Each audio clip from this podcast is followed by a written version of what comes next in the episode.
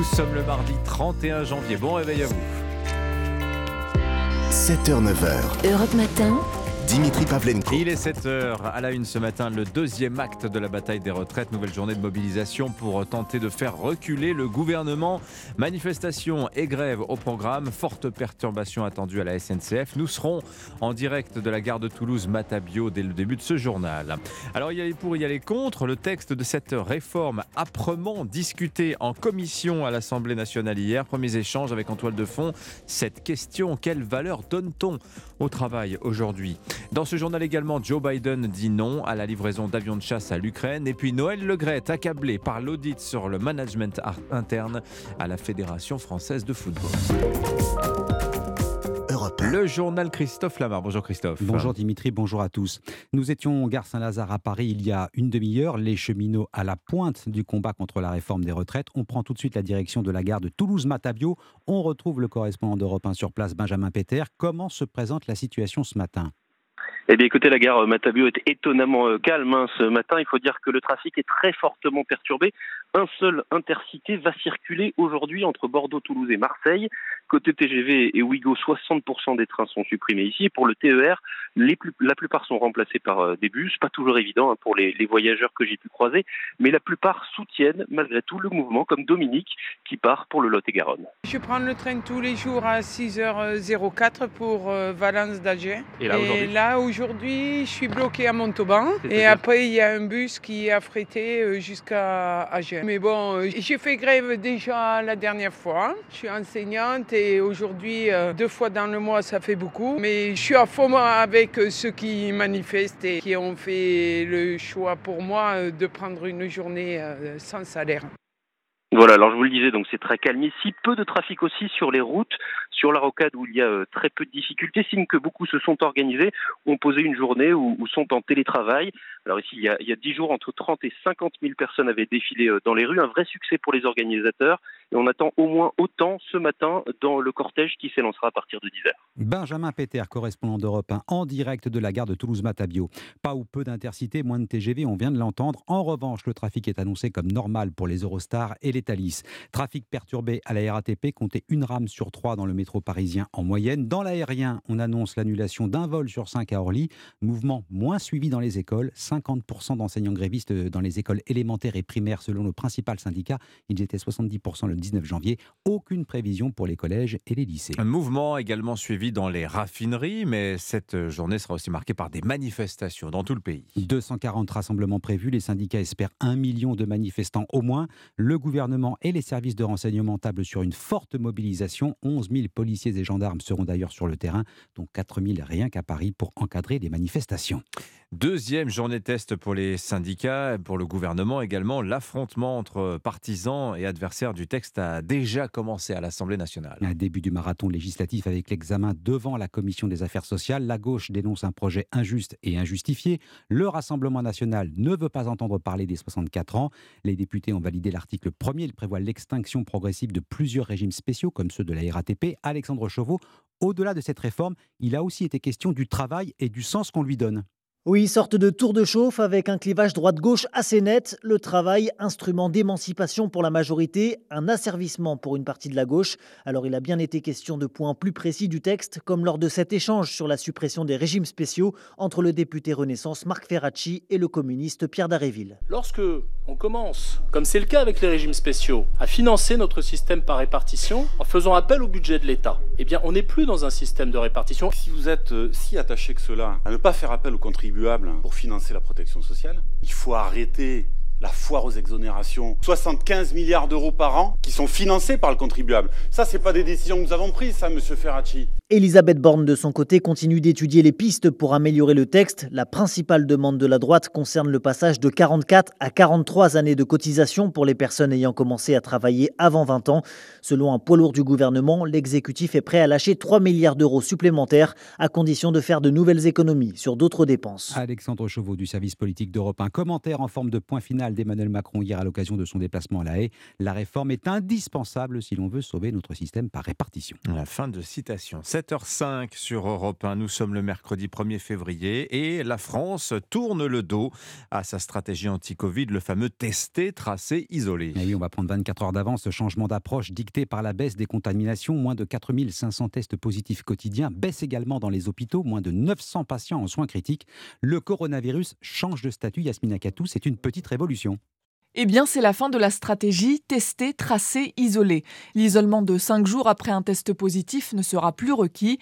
Les personnes positives ne recevront plus le fameux message de l'assurance maladie pour être informées de la bonne conduite à tenir pour éviter de propager le Covid. Les nouvelles mesures concernent aussi les cas contacts qui n'auront plus l'obligation de se faire tester deux jours après avoir croisé la personne contaminée. C'est aussi la fin du fichier contact Covid de l'assurance maladie. Il permettait jusqu'alors d'identifier les cas positifs et leurs cas contacts.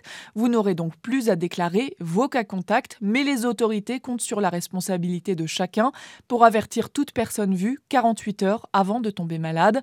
Enfin, alors que l'on pouvait obtenir un arrêt maladie en quelques clics sur le site Amélie après avoir été testé positif, il faudra désormais passer par une consultation chez le médecin pour être arrêté. Yasmina Katou, spécialiste santé à Europe 1. La guerre en Ukraine, les alliés ont toujours du mal à parler d'une seule et même voix à propos des livraisons d'armes lourdes. Après les chars, les avions de combat, premier acte hier à l'occasion du déplacement d'Emmanuel Macron à La Haye, le président se montre plutôt ouvert sur le sujet. Par définition, rien n'est exclu. Nous n'avons pas ces demandes aujourd'hui formulées, mais à chaque fois qu'il y a des demandes, on les considère et on regarde aussi ce qui est utile et ce qu'on peut faire et dans quel délai. Le chef de l'État pas opposé par principe, tout comme le Premier ministre néerlandais. Il n'y a pas de tabou, dit Marc Rutte, prêt à céder ses F-16 américains à Kiev. Et comme souvent depuis le début du conflit, eh c'est la Maison-Blanche qui a clos la discussion. Fournir des avions, c'est non pour Joe Biden. Alexis Guilleux, le président américain, semble tracer une ligne rouge. Oui, sauf que depuis le début de la guerre, ces lignes sont mouvantes. La position américaine change en fonction de l'évolution du conflit. Résultat, après avoir longtemps dit non, Washington a finalement consenti à envoyer de l'armement lourd en Ukraine. Mais l'objectif reste bien le même, ne pas risquer l'escalade avec Moscou. En tout cas, malgré ce nom de Joe Biden, ce sujet des avions de combat fait débat aux États-Unis. Je ne crois pas que nous soyons opposés à l'envoi de F-16, expliquait la semaine dernière à un responsable du Pentagone sous couvert d'anonymat. Il n'y a pas eu de discussion sérieuse avec l'Ukraine sur ce point, affirme cette nuit un officiel américain. Mais il faudra d'abord convaincre Joe Biden, déjà réticent à l'envoi de chars lourds à Kiev. À l'approche du premier anniversaire de l'invasion, le président américain a par ailleurs annoncé qu'il se rendrait prochainement en Pologne. Alexis Guilleux, correspondant d'Europe 1 aux États-Unis. Et puis les sports, le foot, Noël Legrette, plus que jamais en difficulté euh, par la remise de l'audit sur le fonctionnement interne de la FFF, la Fédération française de foot. Premier rapport très attendu avant la version définitive prévue le 15 février. Deux personnages centraux dans cette affaire, la directrice générale Florence Ardouin et bien sûr Noël Legrette. Europe 1 a pu consulter l'audit. Il est accablant pour le président Cyril Oui, principal dirigeant visé dans ce rapport provisoire de 28 pages, Noël Legrette. Les auditions mettent en lumière, je cite, l'attitude problématique du président de la fédération vis-à-vis des femmes qui peut être qualifié au minimum de sexiste. Les enquêteurs considèrent que le dirigeant breton de 81 ans n'est plus légitime dans ses fonctions. Ce pré-rapport, Eric Borghini-Lalus, membre du COMEX de la Fédération de football, demande sur Europe 1 à Noël Legrette de démissionner. Le président euh, est un peu au pied du mur, il doit prendre ses responsabilités. D'ailleurs, le 11 janvier, il avait annoncé que euh, si le rapport devait être négatif, euh, il démissionnerait. Donc moi, je ne doute pas qu'il tienne parole. Les enquêteurs notent également une ambiance sexiste et violente au sein de l'instance. Dans ce document, le fonctionnement de la fédération est globalement épinglé.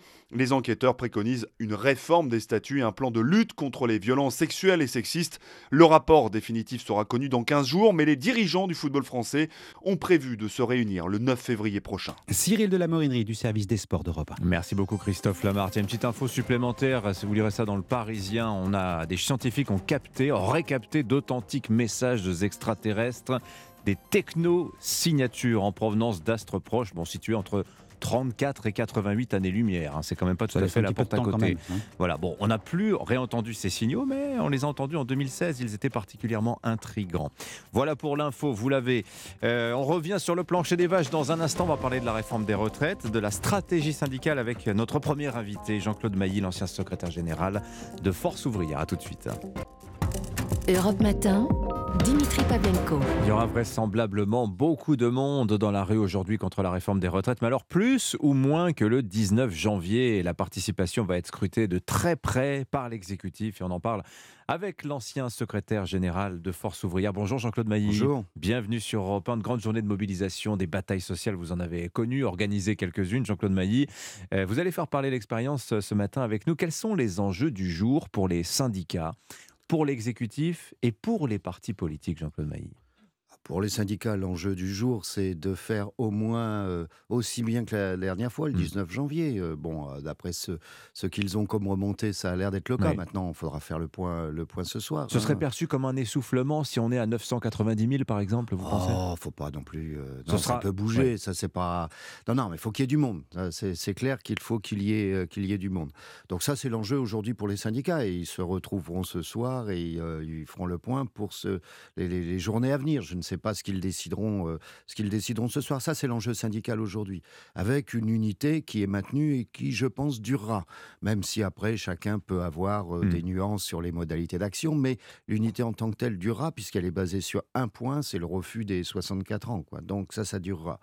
Du côté des pouvoirs publics qui ont essayé de montrer les muscles ces derniers jours avant, euh, via le discours de Madame Borne, hein, via aussi ce qu'a dit le président de la République hier. Hein, donc euh, cette fermeté euh, quelques deux, jours avant la manifestation, c'est c'est aussi cette fermeté, c'est aussi un signe de faiblesse d'une certaine manière. Mm. C'est que depuis huit jours, on n'arrête pas de dire, dans les sondages notamment, que euh, le, nombre de Français qui, le pourcentage français qui refusent la réforme est en train d'augmenter. Donc il surtout les femmes, vous avez vu, hein, oui, oui, les femmes, même les retraités, même les retraités qui en général sont ceux qui sont les moins opposés à une réforme des retraites puisqu'ils ne sont pas concernés. Mais qu'est-ce qui s'est passé d'ailleurs?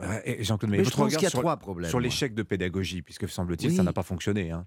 Oui, non, non, il y a trois problèmes. Il y a, il y a un problème de, de, méthode, euh, globalement. Euh, c'est pas de la vraie concertation, c'est plus de la consultation. Quand vous commencez à discuter, vous dites ça, c'est le euh, mon totem, j'y toucherai pas, etc. C'est compliqué à discuter dans ces cas-là. Bon, ça, c'est le premier problème.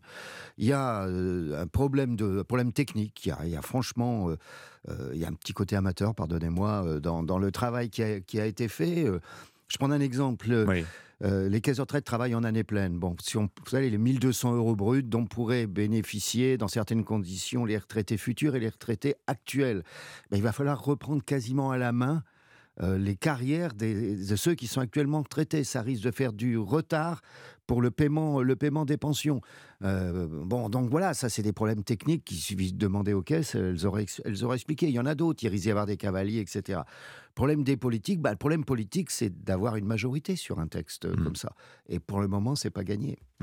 Alors, si je reviens sur la mobilisation syndicale, euh, le calendrier scolaire, c'est intéressant de voir que les vacances mmh. démarrent euh, pour la zone A ce vendredi. Ça va durer un mois, hein, c'est jusqu'au 5 mars pour la zone C. c'est un c'est un défi pour les syndicats, cet enjambement de, euh, des vacances scolaires, où en plus les Français vont se retrouver sans doute plus exposés euh, aux perturbations qu'ils ne le sont quand ils vont euh, travailler, parce que là ils vont prendre l'avion, ils vont peut-être prendre le train pour emmener les petits-enfants chez les grands-parents, voire aller au ski où les remontées mécaniques devraient être mises à l'arrêt. C'est un défi syndical, ça? Vous savez, un, mouvement qui s'inscrit dans une durée, c'est le cas, qui s'inscrit en une durée, il y a toujours des défis à relever dans mmh un, mouvement de ce type. Hein. C'est à la fois maintenir une pression, mmh. Euh, c'est à la fois de garder le soutien de la population au-delà des, militants. Voilà, c'est donc faut, faut naviguer entre tout ça pour les organisations syndicales. Bon là, il y a un mois effectivement de vacances scolaires par roulement selon, euh, selon les zones. Donc, il va falloir maintenir, euh, euh, maintenir la pression. En fait. alors, ça, après, il y a plein de moyens. Mais qu'est-ce qui marche le plus selon vous? Parce qu'il y a ce débat, vous, vous l'avez esquissé mm. tout à l'heure. Laurent Berger pense que quelques grosses journées de mobilisation peuvent faire reculer le gouvernement. Et puis, vous avez des éléments, pas toutes les centrales, mais par exemple à la CGT ou chez Sud, on pense que non, non, c'est la grève reconductible, dure, celle qui pénalise l'économie, qui est le seul moyen de faire reculer le gouvernement. Alors, en même temps, ces nuances de, dans les modalités d'action, euh, c'est pas nouveau dans les, dans les intersyndicales. Et vous pouvez avoir, vous savez, euh, un secrétaire général de syndicat, que ce soit euh, Laurent Berger, Martinez, Souillot, etc., euh, c'est pas lui qui donne des ordres, il hein, faut Mm. bien comprendre. Bien sûr. euh, c'est- Donc vous pouvez, vous pouvez très La bien France est avoir- un pays libre. hein. Alors, Oui, ben, bien sûr, regardez les nuances. et Mais il y a comp- des disciplines quand même. Il y a des disciplines syndicales. oui, il y a des disciplines, mais il y a aussi ceux qui veulent aller plus loin, voilà, et qui n'ont pas l'autorisation à demander au secrétaire général ou à la confédération. Donc tout, tout est possible. Le, le problème, c'est que si il n'y a que des, alors ou alors, il faut des mobilisations vraiment énormes. Il faudrait que, je ne sais pas si c'est le cas, par exemple, les jeunes soient dans la rue, par exemple. Bon, hein, c'est ça, ça ressemblerait à un mouvement CPE de 2006, Euh, mais c'est pas, c'est pas fait ce genre de choses. Ou alors, si s'il y a juste des manifs gentils, je dis pas que moi je suis anti-violence, je, je, je trouve que c'est une- c'est une- ce serait une bêtise de couper l'électricité chez les députés, etc. Il y a d'autres moyens de faire. hein.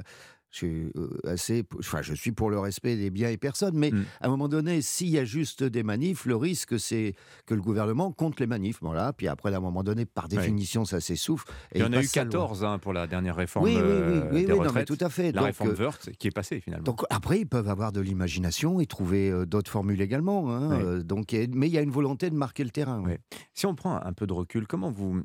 Parce que vous, vous dites tout à l'heure, il y a une forme d'amateurisme, peut-être un agacement des Français à l'égard de la, de la méthode, la manière dont ça s'est déroulé. Il y a peut-être aussi un peu de vengeance personnelle contre la personne d'Emmanuel Macron. Oui, tout ça intervient. oui. Mais plus généralement, euh, comment vous expliquez que les Français soient aussi majoritairement hostiles euh, au report de l'âge légal à 64 ans Est-ce que vous y voyez une remise en cause de la valeur travail? Vous savez que c'est un peu le débat de fond derrière cette Non, euh, c'est pas une remise en cause de la valeur travail. Je ne pense pas. C'est que euh, le, le rapport au travail change. Mhm. Hein, euh, il y a- et c'est- il est- je pense que la crise sanitaire a joué un rôle euh, accélérateur. hein, euh, euh, quand dis le rapport au travail change, euh, re- regardez aujourd'hui, euh, euh, pour ceux qui sont ce qu'on appelle appelait l'école blanc, hein, le nombre de jours de télétravail, ça devient une condition.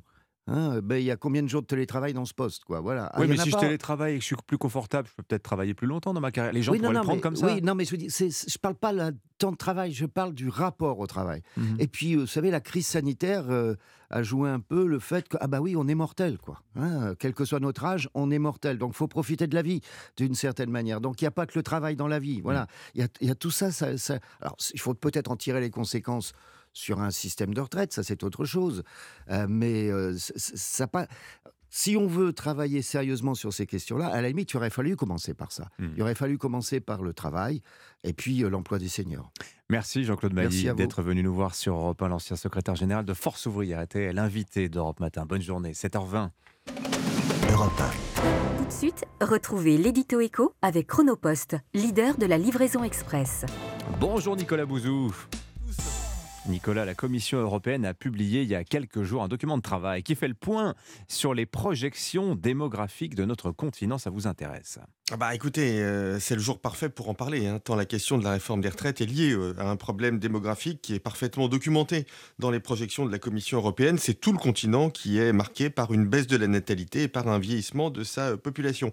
Au moment où on se parle, 21% de la population européenne a déjà plus de 60 ans, on sera à 30% en 2050. En France, en 2070, Dimitri, la population des 20-64 ans, c'est-à-dire grosso modo hein, la population en âge de travailler, sera tombée à 50%. Vous voyez qu'économiquement, ça ne tient pas. Un actif pour un inactif, si on ne fait rien, c'est l'appauvrissement assuré. Et d'autant plus que le vieillissement de la population, Nicolas, génère des besoins nouveaux qu'il faut financer. hein.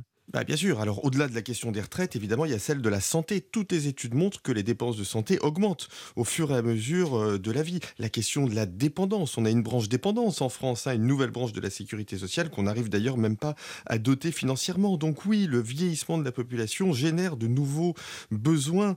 Euh, D'après euh, Eurostat, hein, en France, en 2070 toujours, le coût du vieillissement dépasserait 30% du PIB, un tiers de nos revenus. Ça n'est pas raisonnable. Alors économiquement, comment on surmonte ce vieillissement accéléré? Ah, vous l'aurez compris, hein, il faut trouver le moyen de compenser ou de freiner la baisse de la population active euh, liée au vieillissement. La première euh, solution, c'est l'automatisation. hein, c'est la solution euh, japonaise. Euh, on met des robots partout, y compris dans les hôtels, etc. Alors c'est bien, mais ça peut déshumaniser un peu nos relations. La deuxième solution, c'est l'immigration. La solution allemande, le problème de l'immigration, c'est qu'elle se heurte à- au fait que les opinions publiques hein, sont très majoritairement contre l'immigration, notamment en France. La troisième solution, je vous le donne en mille, la réforme des retraites. C'est la solution d'ailleurs qui est pratiquée un peu pour euh, tout le monde. Retarder l'âge de départ. En fait, Dimitri, la vérité, c'est qu'il faudra faire les trois. Il faudra de l'automatisation, de l'immigration, la réforme des retraites, ou alors il y a une autre solution sinon. Hein. On accepte un appauvrissement général dont la baisse des pensions des retraités ne sera qu'un aspect parmi d'autres. Nicolas Bouzou. Merci beaucoup Nicolas. Il est 7h23 sur Europe 1. C'était l'édito écho avec Chronopost. Chronopost, le leader de la livraison express et partenaire des entreprises françaises. Rendez-vous sur chronopost.fr. Europe Matin. L'essentiel de l'actualité sur Europe 1 à 7h23, le journal permanent, Alban Le Prince. Acte 2 de la mobilisation contre la réforme des retraites. Aujourd'hui, 240 rassemblements prévus dans tout le pays. Les renseignements s'attendent à voir euh, plus d'un million de manifestants, dont certains radicaux. Conséquence, 11 000 policiers et gendarmes seront mobilisés, soit 1000 de plus que le 19 janvier. Côté perturbation, la moitié des enseignants n'iront pas travailler selon les syndicats. Les lycéens se joignent au mouvement et dans les transports, de grosses perturbations à la SNCF et dans les grandes villes comme Bordeaux, Rennes, Lyon ou encore Paris. Benjamin Netanyahou, le Premier ministre israélien, effectuera sa première visite en France depuis son retour au pouvoir. Ce sera jeudi. Déplacement sur fond de violences meurtrières entre Israéliens et Palestiniens depuis quelques jours. Attentats, fusillades et raids aériens se multiplient. Et puis Noël Legrette n'a plus la légitimité nécessaire pour être président de la Fédération française de foot. C'est la conclusion de l'audit demandé par le ministère des Sports. Europe 1 a pu le consulter. Il pointe notamment son comportement qui peut être qualifié au minimum de sexiste.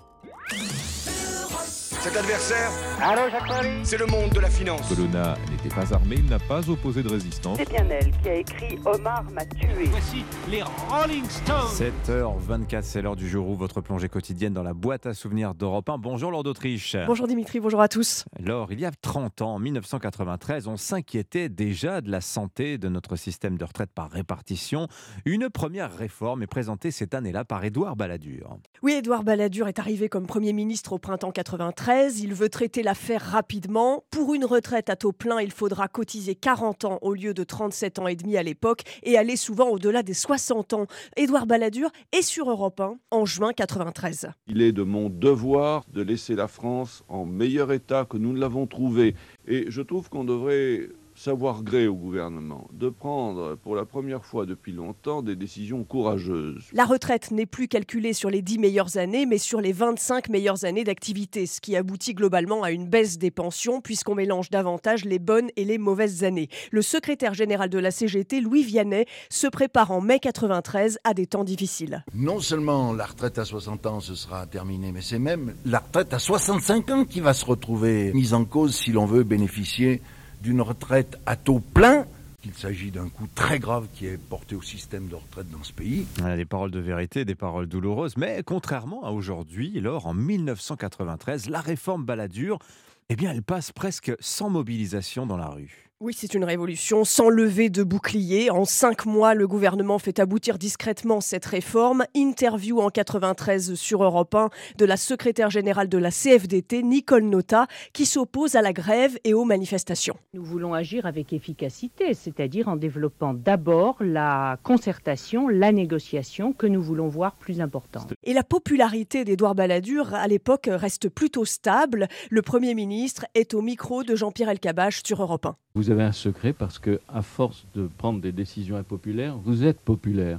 Comment on fait? Je ne sais pas, peut-être que les Français me créditent de ma sincérité et je suis le premier à prendre ces décisions impopulaires qu'au fond d'eux-mêmes, ils savent bien nécessaires. Certains diront à l'époque qu'il n'y a pas eu de réaction massive des salariés dans la rue parce que les gens qui devaient partir à la retraite en 1995 et 2000 avaient souvent commencé à travailler tôt. Ils avaient déjà travaillé 40 ans et ils ne se sentaient pas concernés par la réforme. merci beaucoup, Lord d'Autriche. Alors, euh, il se trouve qu'Emmanuel Macron a tenté l'argument de la sincérité. Et eh oui, on va demander plus d'efforts aux Français, mais ça passe pas du tout aujourd'hui. Pourquoi? Eh bien, on en parlera avec à 8h15 l'invité politique d'Europe Matin. Ce matin, ce sera le vice-président exécutif des Républicains, Aurélien Pradier. Il sera invité de Sonia Mabrouk. Tiens, dans le débat sur les retraites, on entend beaucoup les opposants à la réforme, mais qu'en disent ceux qui y sont favorables? Europe 1 leur a tendu le micro, vous allez les entendre dans le journal de 7h30 qui arrive dans moins de 3 minutes. Europe Matin, 7h, 9h.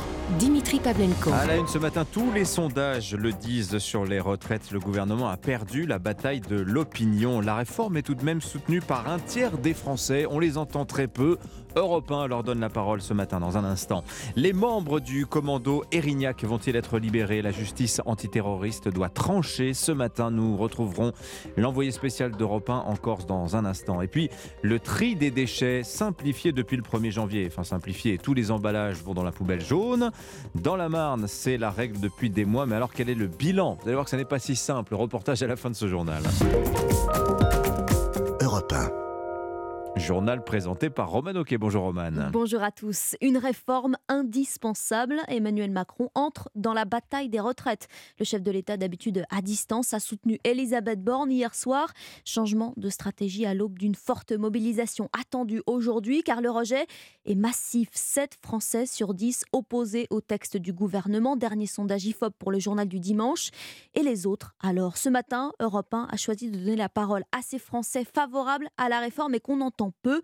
Reportage de Clément Barguin.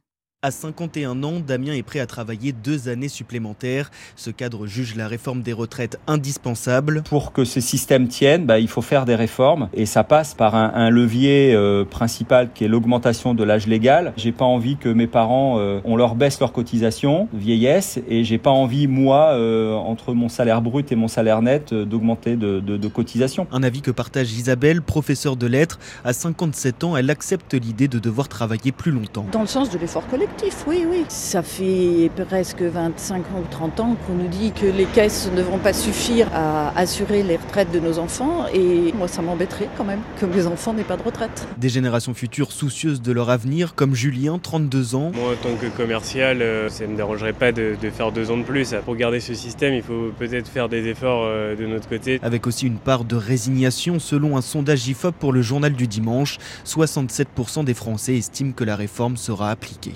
Clément Barguin, une réforme que le gouvernement veut appliquer avant l'été. Justement, d'ailleurs, une première étape a été franchie hier à l'Assemblée nationale.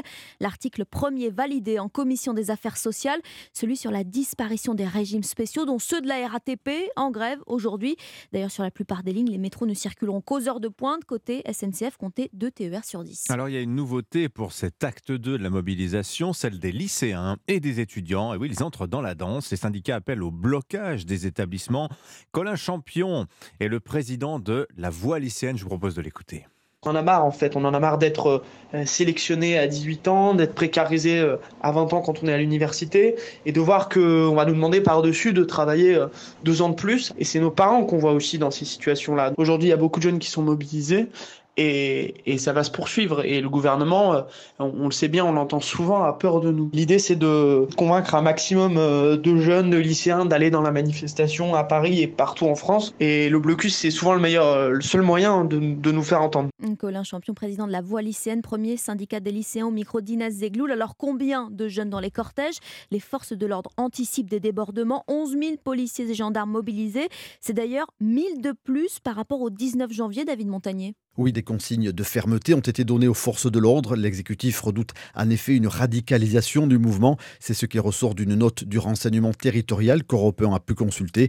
La présence d'éléments radicaux, notamment de l'ultra-gauche, pourrait venir perturber les cortèges. À Paris, où il pourrait être entre 200 et 400, mais aussi dans plusieurs villes comme Pau, Brest, Bordeaux, Lille ou encore Montpellier. Mais l'un des objectifs pour les syndicats, c'est d'attirer en nombre via les réseaux sociaux les lycéens et les étudiants. Ils fourniraient, selon les termes du ministère, ministère de l'Intérieur une main-d'œuvre contestataire conséquente. En ligne de mire, le blocage des lycées et des universités. Autre source d'inquiétude pour le gouvernement, les Gilets jaunes qui pourraient tenter de faire dégénérer les manifestations, en tout cas à Paris. Ils devraient être sur tout le territoire, environ 1200 cet après-midi. David Montagnier.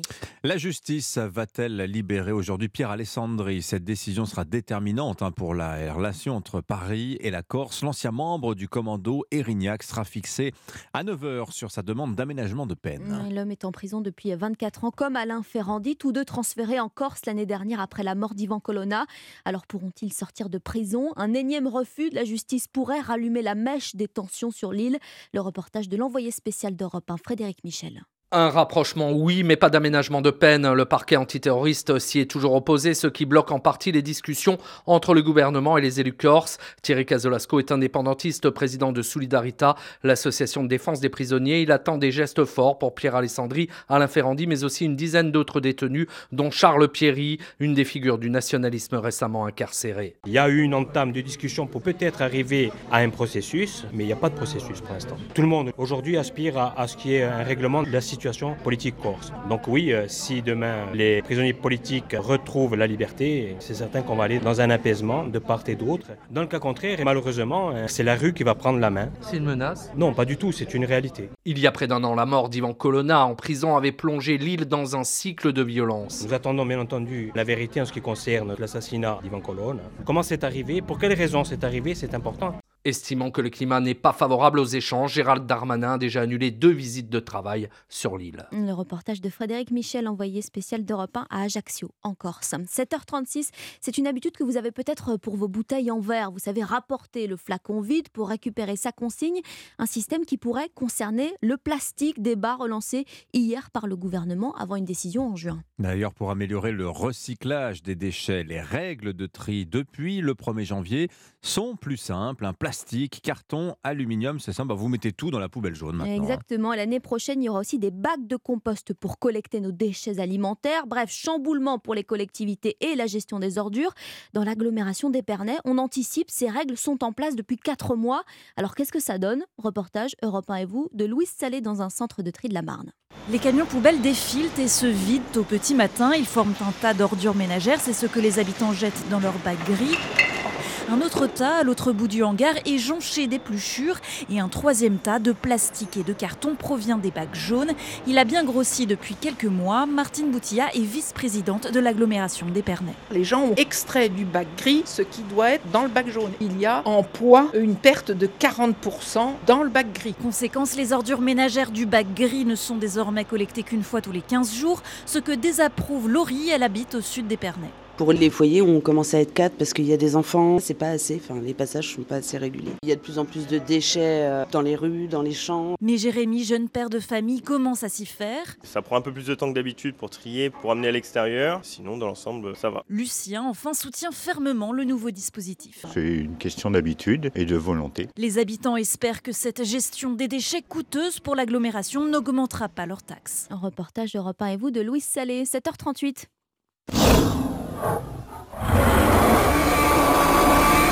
Oula, je sais que la ressemblance est frappante, hein, mais non, non, ce n'est pas euh, Cookie ni Rollo Non, qui aboie après vous, euh, Dimitri. Ce sont les petits chiens évidemment de Dimitri. Ce que vous venez d'entendre, non, c'est le cri d'un T-Rex. Et d'ailleurs, si vous êtes amateur, sachez qu'une vente aux enchères est organisée aujourd'hui près de Granville, dans la Manche. 700 lots d'un ancien parc d'attractions en liquidation judiciaire. Florence Roy est la commissaire-priseur de la vente. Les deux pièces phares de la vente sont les deux gros dinosaures articulés. Ils bougent la tête, ils bougent la queue. Ils sont assez impressionnants parce qu'ils font 4 par 6 mètres. Ils sont sur batterie. Et du coup, ça permet de les lancer, de les faire fonctionner de manière extrêmement simple, puisqu'à l'intérieur, il n'y a pas d'électronique, mais il n'y a que de la mécanique. Et du coup, ces deux lots euh, sont vraiment extrêmement euh, fascinants euh, dans leur mouvement, dans leur façon de réagir. Et c'est sûr que c'est un succès assuré à la fois pour les petits et pour les grands. Donc ce sont les deux lots que nous allons vendre pour la vente et nous espérons en tirer euh, d'une part euh, un juste prix, mais en tout cas le meilleur prix. Alors le juste prix, Dimitri, pour euh, Je- un je n'ai- dinosaure à l'échelle Ah, je dirais, allez, 10 000 euros, un truc comme Ah, ça plus, plus, c'est 15, 20 000 euros. 20 000. 20 000 euros, voilà. Ah Et puis, il faut ouais, de la hauteur sous plafond, Voilà. hein, quand même. Gros Ouais, portefeuille et gros salon. Voilà, c'est les deux règles. Ou bien dormir sur le balcon, ça peut passer. Oui, hein mais ça doit être très joli en décoration. Je vous dis pas la tranche de Cookie et Rollo face à Oh un là truc là. pareil. Ouais, je crois qu'ils s'en remettent pas. Voilà, merci beaucoup Roman Oquet. C'était votre journal. On vous retrouve tout à l'heure à 9h. À suivre l'édito politique sur Europe 1 en ce jour d'acte 2 de contre la réforme des retraites. Le gouvernement a-t-il déjà perdu face à la rue? La réponse dans 10 minutes d'Alexis Brézet du Figaro. Ce sera après votre page culture avec ce matin un bon polar british, le dernier RJ Ellory, choisi par Nicolas Caro. À tout de suite.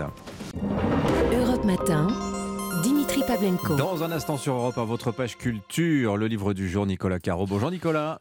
Bonjour Dimitri, j'espère que vous avez une écharpe. Je vous emmène dans le nord du Canada, il fait froid. Et il y fait froid. Bon, c'est vrai, vous avez raison. Le jeu vidéo de la semaine, Caroline Speller. Bonjour, Bah, moi, je, Bonjour vous en- Caroline. je vous emmène dans l'espace pour une aventure mortelle Ouais. avec le remake de Dead Space. Voilà, il fait froid et personne ne vous entendra crier. Mais d'abord, mais d'abord, Vincent Hervouette. Tout de suite, retrouvez l'édito international avec Chronopost, l'expert de vos livraisons internationales. Et bonjour Vincent.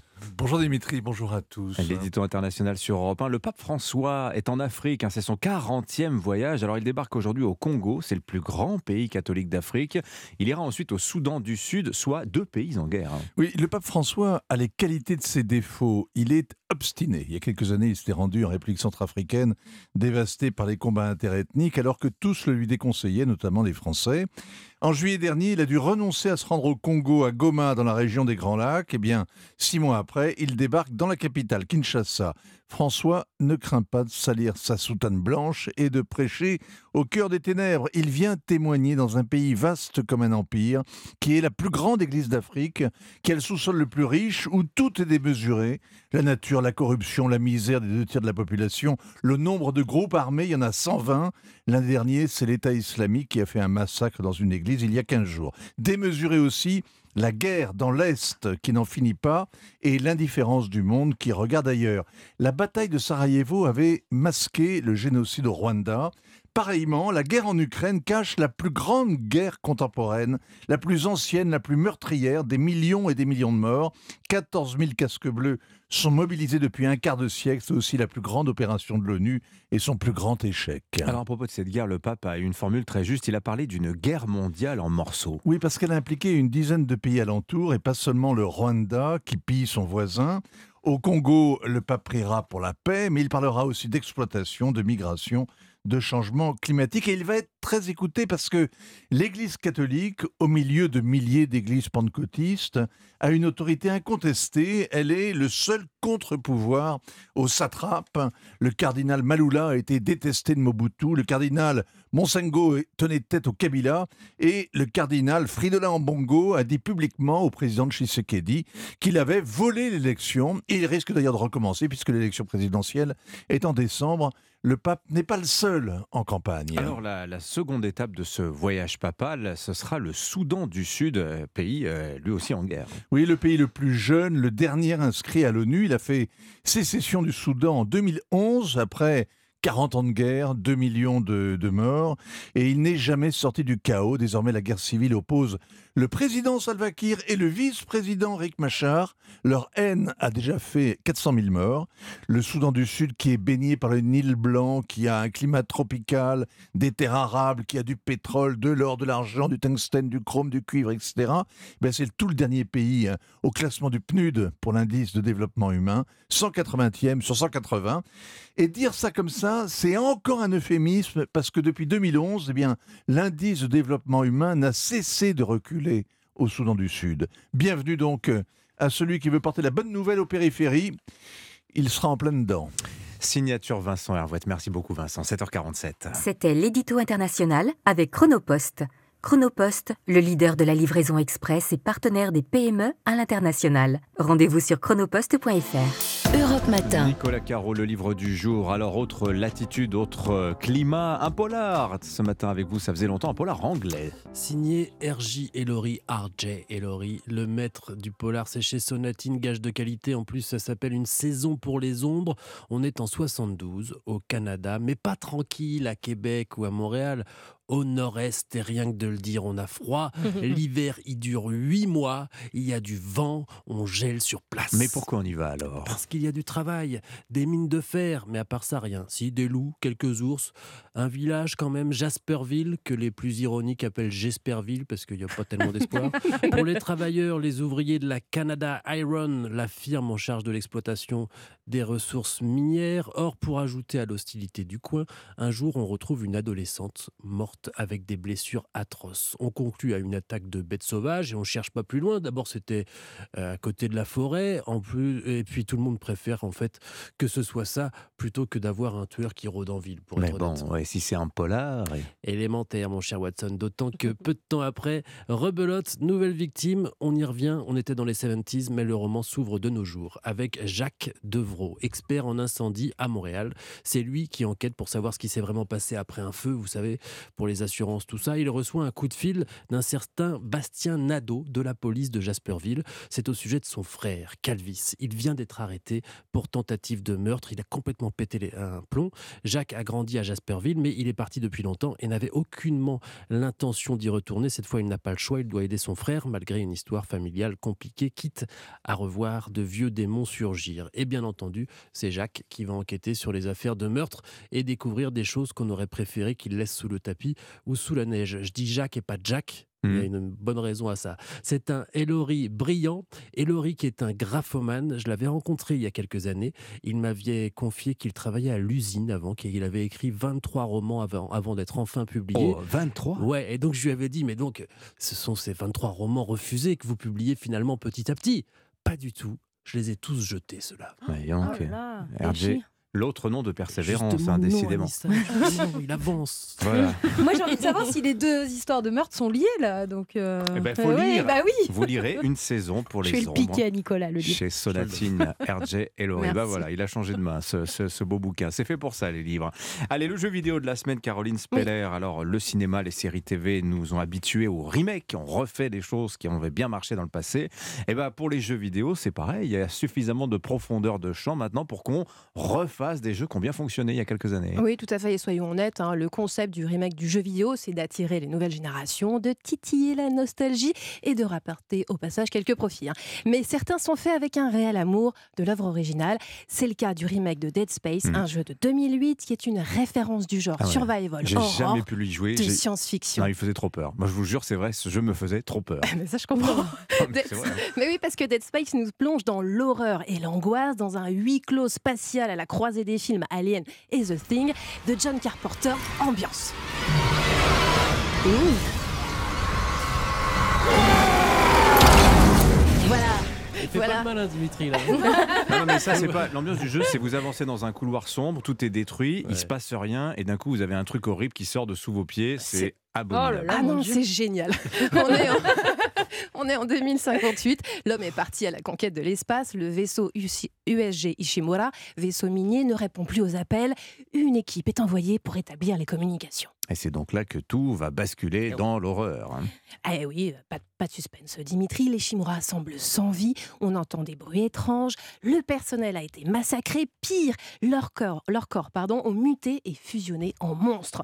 On incarne Isaac Clarke, un simple ingénieur spatial, hein, pas le type de héros badass surarmé. Notre but, c'est donc de survivre, car face aux monstres, chacune de nos munitions compte. Surtout qu'il faut les démembrer pour les éliminer, et ça peut finir à copier. hein. Ouais, voilà, c'est ça qui m'angoissait, il n'y avait pas assez de balles. Mais après 15 ans, la peur du jeu de Dead Space, est-ce que ça fonctionne toujours aussi bien? Dimitri, c'est un grand oui, même si l'histoire ne change pas, mais ce n'est pas non plus un simple coup de peinture en HD. Le jeu est un plan séquence sans chargement. Tous les graphismes et l'ambiance sonore anxiogène ont été recréés, rendant ainsi le stress et le gore encore plus réalistes. Et si vous y avez joué, les développeurs ont même intégré des événements aléatoires qui vous prendra pas surprise et vous fera sursauter, car chaque seconde de Dead Space est une invitation à la mort et à la peur. Bah, sinon, faites comme moi, ou dans ces cas-là, Dimitri, faites comme moi, ne jouez pas tout seul. Voilà. Soyez accompagné. et ça marche très bien. Faut qu'on Ouais. le tienne par la main. Ouais, Exactement. Non, mais je vous jure, Anissa, essayez-le, vous allez voir ce que. Bon, bon. Une Merci. invitation Non, à la mort c'est et à la peur, c'est sûr que ça donne envie. Oui, non, ça non, donne mais c'est- envie. non, mais je vous promets, c'est jouissif. Un jour de grande manifestation pour de réforme des retraites. Magnifique. Merci. Allez, merci à tous les trois. Bonne journée. On se retrouve euh, à demain ou la semaine prochaine. 7h52, l'édito politique dans un instant sur Europe 1, juste après le journal permanent. Alban Le Prince. Europe Matin. Et télétravailler en gardant euh, les enfants à la maison, c'est peut-être ce qui vous attend aujourd'hui. Deuxième journée de mobilisation contre la réforme des retraites. Les renseignements attendent jusqu'à 1 200 000 manifestants dans toute la France. Des manifestants qui pourraient être plus violents que le 19 janvier. Conséquence, 11 000 policiers et gendarmes seront mobilisés aujourd'hui. 1000 de plus que la dernière fois, dont 4 000 à Paris. La proposition de loi anti-squat au Sénat, aujourd'hui votée en première lecture euh, à l'Assemblée, elle prévoit de mieux protéger les propriétaires des squatteurs et loyers impayés en triplant par exemple les sanctions encourues jusqu'à 3 ans de prison et 45 000 euros d'amende. Et puis avant les chiffres de l'inflation, l'INSEE vient de publier ce matin ceux de la croissance du PIB. Elle a atteint 2,6% en 2022. La consommation des ménages a quant à elle reculé de 1,3% en décembre. Europe Matin. 7h, 9h, Dimitri Pavlenko. L'édito politique sur Europe 1. Bonjour Alexis Brézet. Bonjour Dimitri, bonjour à tous. Du Figaro, Alexis, deuxième journée de protestation contre la réforme des retraites. Le pouvoir avait sous-estimé l'ampleur de la première le 19 janvier. Il nous annonce cette fois une forte mobilisation. Pensez-vous qu'il a raison? Oui, il a raison. Oui, il va y avoir du monde dans les rues et même beaucoup. Euh, depuis le 19 janvier, les organisations syndicales ont eu le temps de se préparer. D'abord, elles sont restées unies. Ensuite, si l'on en croit les sondages, le mécontentement n'a pas faibli dans le pays, loin de là.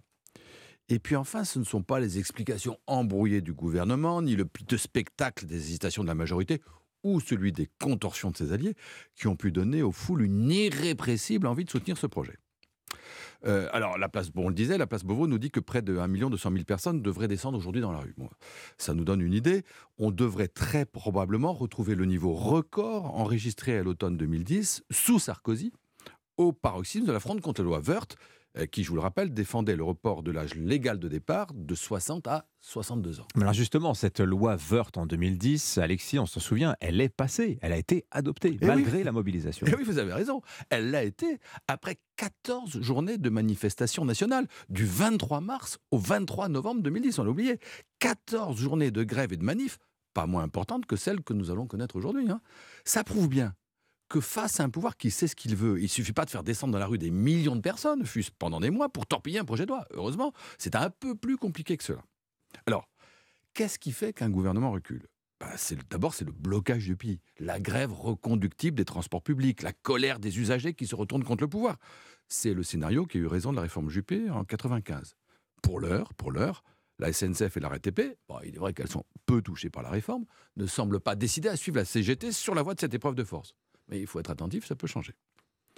Autre facteur qui peut conduire un gouvernement à céder, la violence, la manif qui tourne mal, l'accident, aussitôt qualifié de bavure policière, d'autant plus mal ressenti par l'opinion s'il concerne un étudiant ou un lycéen. On pense évidemment à la mort de Malikou Sekine en 86, mais aussi aux brutalités infligées en 2006 par des jeunes venus de banlieue à d'autres jeunes qui manifestaient contre le CPE. Dans les deux cas, la loi a été aussitôt retirée. Les jeunes dans la rue, c'est la hantise de tous les gouvernements. C'est pour cela qu'il serait important de voir aujourd'hui la place que les syndicats étudiants ou lycéens prendront dans les cortèges. Et puis enfin, bah, il y a le risque de la gaffe politique, de la provoque involontaire, du mot maladroit qui met le faux poudre. Euh, le pouvoir macronien, souvent guetté par une certaine arrogance, n'y a pas toujours échappé. Euh, pensez à Benjamin Griveaux, à l'aube du mouvement des Gilets jaunes. Vous savez qu'il raillait les gars qui fument des clopes et qui roulent au diesel. C'était pas malin malin. C'est vrai, on pourrait citer Gérald Darmanin aussi ce dimanche dans le Parisien, euh, euh, décrivant les, les opposants à la réforme en gauchistes, paresseux et bobos. Ah, Est-ce que c'est une gaffe? Ah, Il me semble plutôt que c'est un calcul, alors un peu trop transparent d'ailleurs. Gérald Darmanin fait le pari qu'en portant le fer contre ceux qui cherchent à bordéliser le pays, comme il dit élégamment, il apparaîtra demain, aux yeux des Français et d'Emmanuel Macron, dans la perspective de Matignon, il apparaîtra comme le chef du parti de l'ordre, celui dont la main n'a jamais tremblé. Alors, c'est vrai que si les choses tournent mal, il prend un gros risque, tout le monde lui tombera sur le poil. Mais, comme Darmanin le dit lui-même dans cette fameuse interview, on n'a rien sans rien. Alexis Brézet sur Europe 1. Merci beaucoup Alexis. À l'aide de votre journal Le Figaro ce matin face à la contestation, Emmanuel Macron affiche sa fermeté justement. Nous sommes le mardi 31 janvier, nous fêtons ce jour Saint Jean Bosco, le prêtre éducateur. hein. il vécut au 19e siècle, Don Bosco, et voit sa vie à l'éducation des jeunes enfants abandonnés de Turin. Dans un quart d'heure, c'est le député Les Républicains du Lot, vice-président exécutif des Républicains Aurélien Pradier qui sera l'invité de Sonia Mabrouk. Le journal de 8 heures arrive dans deux minutes. Bon réveil à vous, vous êtes sur Europe 1, nous sommes le mardi 31 janvier. Cette réforme, elle est indispensable quand on se compare en Europe et quand on regarde la nécessité que nous avons collectivement de préserver et sauver notre système de retraite par répartition. Voilà, indispensable réforme. Les mots d'Emmanuel Macron hier aux Pays-Bas, le président inflexible sur la retraite à 64 ans. La bataille s'engage dans la rue, nouvelle manifestation partout en France et la galère ce matin dans les transports. Pour beaucoup d'entre vous, le point dans un instant. Le carburant, toujours plus cher à la pompe. On frôle désormais les 2 euros le litre en moyenne. Alors comment l'expliquer La réponse dans ce journal? Et puis les Chinois veulent-ils coloniser l'océan Arctique? C'est la crainte des États-Unis alors qu'une conférence internationale réunit les pays de la région en Norvège ce jour. 8h13, votre invité ce matin, Sonia Mabrouk, bonjour. Bonjour Dimitri, bonjour à tous. Notre invité, le numéro 2 des Républicains, Aurélien Pradier, en l'état, il ne votera pas la réforme des retraites et pour lui aussi, si rien ne bouge, c'est non négociable. À tout à l'heure. Le journal Fanny Marceau. Bonjour Fanny. Bonjour Dimitri, bonjour à tous. Les syndicats de nouveau sur le ring. Deuxième jour de mobilisation contre la réforme des retraites. 1 200 000 manifestants attendus partout en France. 240 rassemblements prévus. 11 000 policiers mobilisés. Vous êtes peut-être dans la galère des transports européens. Vous accompagne. Nous serons dans un instant en direct de la gare Saint-Lazare à Paris. Alors cette nouvelle journée de manifestation, le gouvernement va la scruter avec attention mais aussi fermeté. Eh oui, le mot d'ordre de l'exécutif n'a pas changé. On ne lâche rien. Bonjour Arthur Delaborde. Bonjour à tous. Vous avez suivi hier le déplacement d'Emmanuel Macron à La Haye, le chef de l'État pour qui la réforme des retraites est indispensable. Exactement, Emmanuel Macron, inflexible, le président ne veut pas laisser planer le moindre doute sur sa détermination à conduire la réforme jusqu'au bout. Il approuve la sortie de sa première ministre, critiquée par les oppositions pour avoir déclaré ce week-end que le report de l'âge de départ à 64 ans n'est plus négociable que cette réforme elle est indispensable quand on se compare en Europe et quand on regarde la nécessité que nous avons collectivement de préserver et sauver notre système de retraite par répartition. Et vous comprendrez bien que ce n'est pas depuis les Pays-Bas que je vais vous donner un commentaire sur ce que la Première ministre dit. Quand elle dit quelque chose, elle le dit avec des bonnes raisons et je la soutiens. Porter une réforme des retraites n'est jamais simple, mais c'est notre responsabilité, a de son côté insisté Elisabeth Borne hier soir lors du bureau exécutif du Parti Renaissance. Dans le sillage de sa première ministre, certains proches d'Emmanuel Macron estiment qu'il faut muscler la parole de l'exécutif et rester sur une ligne de fermeté, continuer à se dire ouvert à la négociation, ne fait qu'entretenir la contestation, analyse un poids lourd de la Macronie qui ajoute Nous devons aussi dédramatiser cette réforme car la bataille de l'opinion est déjà perdue. Arthur Delaborde du service politique d'Europe 1. Le chef de l'État, droit dans ses bottes, on l'a bien compris, grève ou pas, il ne changera rien à son calendrier. Bah oui, il reçoit aujourd'hui à l'Elysée le président du Parlement ukrainien et le ministre ukrainien de la Défense. On s'en souvient, le 19 janvier dernier, en pleine manifestation, il était à Barcelone, en Espagne. Des rendez-vous qui donnent un sentiment d'indifférence et qui renforcent la colère populaire, poussant même certains Français qui n'avaient pas manifesté il y a deux semaines à rejoindre les cortèges. Le reportage de Caroline Baudry. Ils sont sourds à tous ces mouvements-là et c'est ça qui, est, qui, me met moi très en colère. Rien qu'à Brest, où vit Christine, 13 000 personnes ont marché lors du premier rassemblement.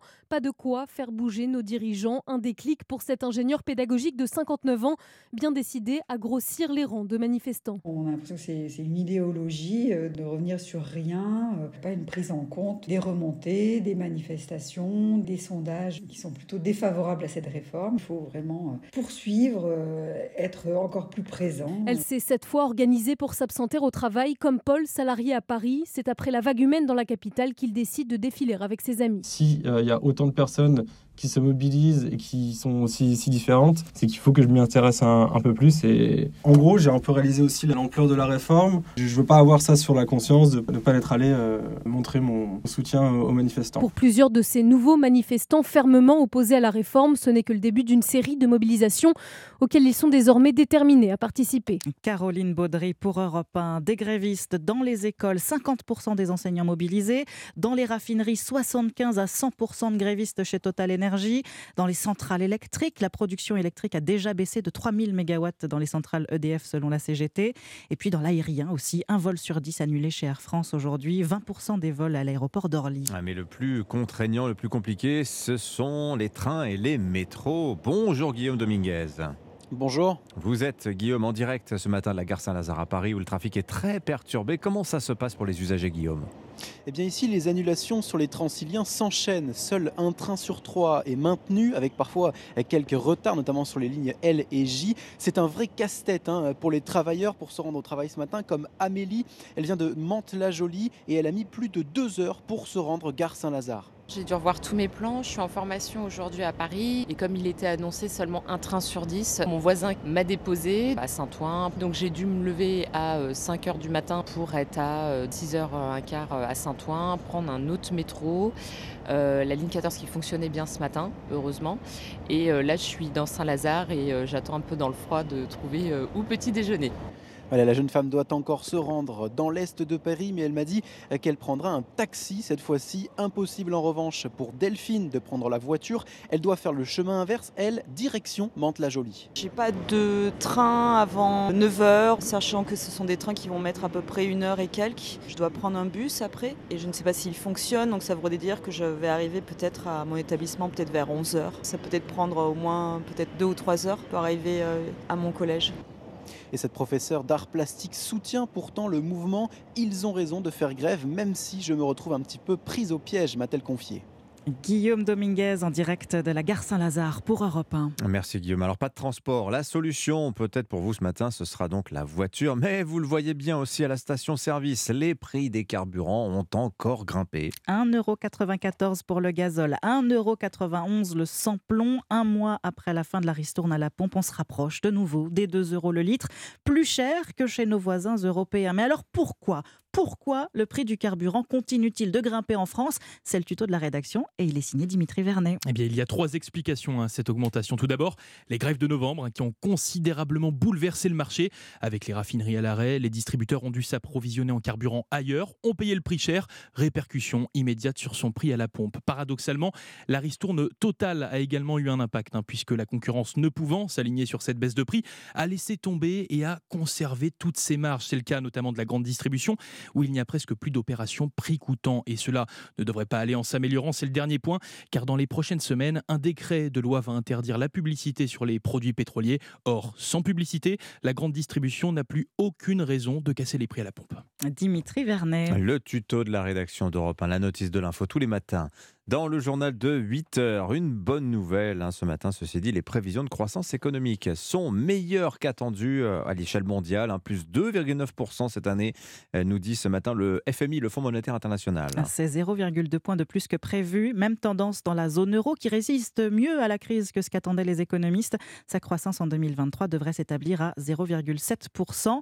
Selon l'INSEE ce matin, qui publie ses chiffres ce matin, la croissance de l'activité économique en France a atteint 2, 1,6% en 2022. La consommation des ménages, en revanche, a reculé de 1,3%. En bref, Benjamin Netanyahou en visite officielle à Paris. Ce sera jeudi, annoncière du cabinet du Premier ministre israélien. L'occasion pour Emmanuel Macron de tenter d'apaiser les tensions entre Israël et Palestine après les violences de ces derniers jours. Hier, le secrétaire d'État américain Anthony Blinken a pu lui aussi échanger avec Benjamin Netanyahou. Il doit rencontrer aujourd'hui le président de l'autorité palestinienne, Mahmoud Abbas. Et puis, c'est un océan stratégique, l'Arctique, est depuis hier au cœur d'une conférence qui réunit en Norvège, tous les pays possédant des territoires au-delà du cercle polaire. Et tous, sauf la Chine, qui n'a pas été invitée, mais qui est tout de même dans toutes les têtes. Pékin veut en effet y étendre son influence à la fois économique et militaire, et pourrait même profiter de l'affaiblissement de la Russie pour pousser ses pions encore plus loin dans la région. La correspondance à Pékin de Sébastien Lebelzik. Près d'un quart des ressources en hydrocarbures de la planète pourraient se trouver sous les glaces de l'Arctique, selon des géologues américains. Du pétrole, du gaz, des minerais et de nouvelles voies de navigation, le pôle Nord attire toutes les convoitises, à commencer par celle de la Chine, qui construit notamment des infrastructures pour son allié russe, devant permettre à des porte-containers de naviguer au-delà du cercle arctique. Les pays de la région redoutent que la Chine en profite pour déployer des troupes, ce que dément formellement Gao Feng. Il est le représentant spécial de la Chine pour l'Arctique. Vous pouvez voir que nous n'avons pas un seul soldat dans l'Arctique. Ne croyez pas aux rumeurs. Si la Chine, c'est vrai, n'a encore aucune base militaire dans la zone, les États-Unis prennent l'affaire très au sérieux, car les Américains disposent d'une station radar dans le nord-ouest du Groenland, avec pour mission la détection de tirs de missiles nucléaires ennemis, à commencer par les missiles russes. Pékin, Sébastien Le Belzic, Europe 1. Voilà, c'était votre journal Fanny Marceau. Merci beaucoup Fanny. À demain, reposez-vous bien. 8h10 sur Europe 1 dans un instant. Le député Les Républicains du Lot, Aurélien Pradier, l'invité de Sonia Mabrouk. À tout de suite. Europe 1. Votre invité ce matin, Sonia Mabrouk, est le vice-président exécutif des Républicains, par ailleurs député du Lot. Bienvenue sur Europe 1 et bonjour Aurélien Pradier. Bonjour. Emmanuel Macron affirme que la réforme est indispensable. Quelle que soit l'ampleur de la mobilisation ce jour, le discours de l'exécutif ne change pas. Fermeté ou aveuglement selon vous? Si Emmanuel Macron et son gouvernement n'ont pas compris que les Français n'étaient pas en soi hostiles à la réforme, mais qu'ils étaient hostiles à la réforme injuste, c'est qu'il n'a rien compris au pays. Et ça ne m'étonnerait pas parce que voilà quelques années qu'il ne comprend pas grand-chose à ce pays. Je suis favorable à une réforme des retraites. Je pense d'ailleurs que les Français le sont. Mais cette réforme-là est injuste parce qu'elle pénalise ceux qui ont commencé à travailler tôt et qui travaillent le plus dur.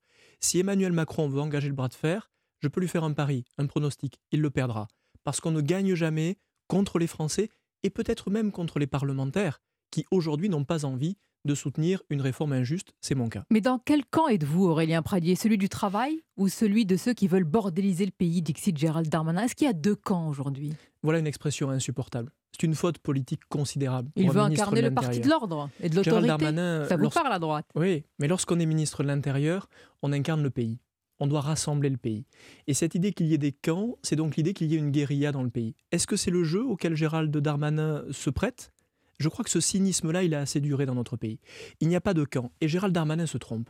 L'aide-soignante que j'ai vue hier à l'hôpital de Cahors, mon frère boulanger qui s'est levé encore aujourd'hui à 1h du matin pour aller travailler, l'ouvrier qui a commencé à 17 ans, à qui dans cette réforme on va demander de travailler deux ans de plus? Vous croyez que ce sont des feignants? Ce ne sont pas des feignants, ce sont des travailleurs. On va en parler. Et parce que je respecte le travail, je refuse cette réforme en l'état Oui, qui est mais s'il y a des blocages, s'il y a des grèves reconductibles, si c'est la galère dans les transports, dans les écoles, qui en sera responsable? Qui en sera comptable?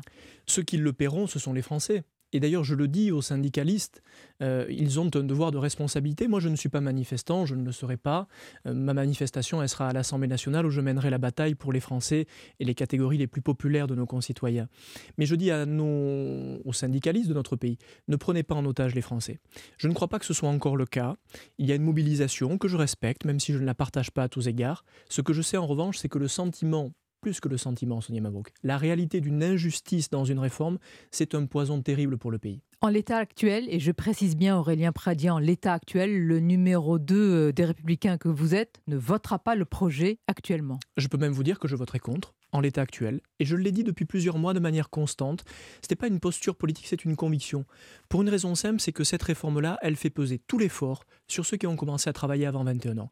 Et je respecte trop le travail pour taper sur les travailleurs de notre pays. Parlons de votre mesure. Donc, si on a commencé à travailler avant 21 ans et qu'on a eu une euh, carrière longue, alors au-delà hein, des dispositifs ac- euh, qui existent, dès qu'on atteint les 43 euh, annuités de cotisation, on doit pouvoir partir sans atteindre l'âge légal. Cette mesure, si elle est intégrée demain, si elle est prise en compte par le gouvernement, vous voterez le texte. Oui, les et yeux je l'ai fermés. dit, et je l'ai dit constamment.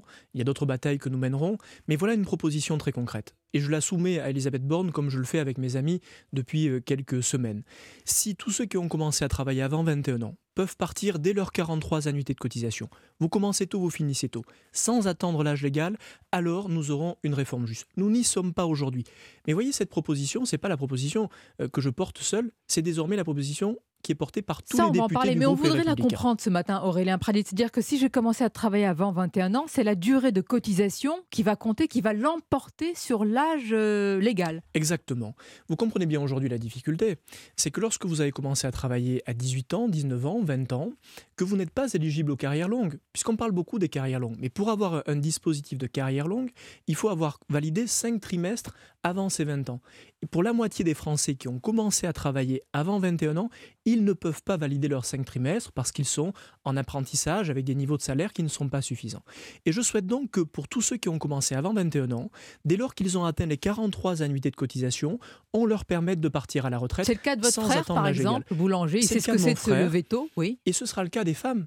On parle beaucoup des femmes qui euh, sont pénalisées parce que la bonification des trimestres qui leur sont donnés aujourd'hui, dans un moment où on a besoin de porter la politique de natalité, ne sera plus efficace demain si on se contente de l'âge légal. Cette mesure que nous portons, c'est une mesure très efficace pour faire en sorte que cette réforme soit juste. Mais pour l'instant, nous n'avons aucune réponse de l'exécutif. Et je le dis Et, à et Elisabeth pour Borne, cause, Aurélien Pradier. Euh, Pardon, que dites-vous à Elisabeth Borne? Je suis aussi têtu qu'elle. Sur ce Elle est têtue ou elle est déterminée? Il y a une nuance. Elle hein. est peut-être même un peu bornée. Et je vais vous dire, sur un sujet comme celui-ci, les choses sont claires. Il n'y a pas de négociation possible de mon côté. Cette question est une question de justice, de respect de l'effort et du travail, et je respecte trop l'effort et le travail pour le sacrifier. Voilà Mais la proposition qui est sur la Allons table. plus loin, Aurélien Pradier, parce que votre proposition, quand on l'analyse véritablement, vous êtes en train de faire tomber le totem du gouvernement sur les 64 ans. Si vous dites que la durée de cotisation l'emporte sur l'âge légal, vous pensez que le gouvernement va lâcher sur ce qui est pour lui euh, non négociable? Écoutez, moi j'assume Vous êtes d'accord que plusieurs mois. vous touchez au totem? Oui, parce que c'est un totem qui n'a pas véritablement lieu d'être. Savez-vous combien nous consacrons chaque année aux pensions d'invalidité dans notre pays? Les pensions d'invalidité, c'est 8, milliards, milliards. d'euros par Mhm. an. Les 8 milliards d'euros que nous consacrons, ce ne sont pas à des feignants, pour reprendre l'expression de Gérald Darmanin, sont à des gens qui ont travaillé très dur toute leur vie. Lorsque l'on se contente de reporter l'âge légal sans autre mesure efficace, en réalité, on ne règle rien puisqu'on provoque d'autres dépenses et on éloigne du travail des Françaises et des Français qui ont travaillé dur toute leur vie. Combien le coûtera votre mesure? Vous nous parlez, c'est important, de justice, mais il y a aussi le respect de la rigueur budgétaire. À ce rythme-là, il n'y a aucune économie qui sera faite. hein. La mesure que nous proposons, elle coûte autour d'un milliard d'euros. On l'a chiffré euh, avec attention. Un milliard d'euros, c'est assez peu à l'échelle des dépenses que nous consacrons à notre Oui, au système point de nous en retraite. sommes, mais ça éloigne quand même la réforme de l'atteinte d'un équilibre financier. C'est étrange venant d'un homme de droite. Non, parce qu'un homme de droite, il doit être obsédé par la justice autant que par l'équilibre financier. Et je dis à mes amis, le courage politique, ce n'est pas d'être injuste avec les Français.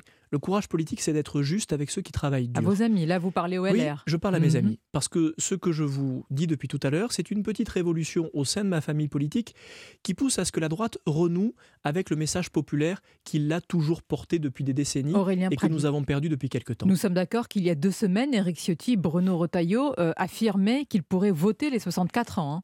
Qu'il Vous n'êtes- pourrait.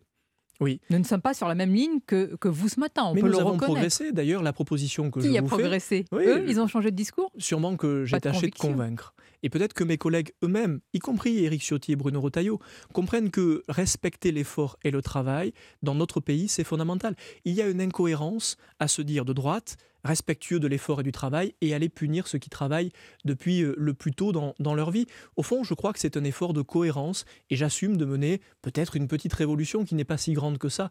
Au fond, peut-être allons-nous renouer avec ce qui a toujours fait que les Français ont apprécié la droite, c'est qu'elle était capable de parler à tous les Français. Ça nous est pas arrivé depuis Si je longtemps. ferme les yeux ce matin, quelle différence entre un Aurélien Pradier, un Olivier Véran ou un, ou un Monsieur Dussopt? Oh, elle est fondamentale. C'est que Olivier Dussopt et, et, et M. Véran, depuis quelques semaines, défendent une réforme injuste.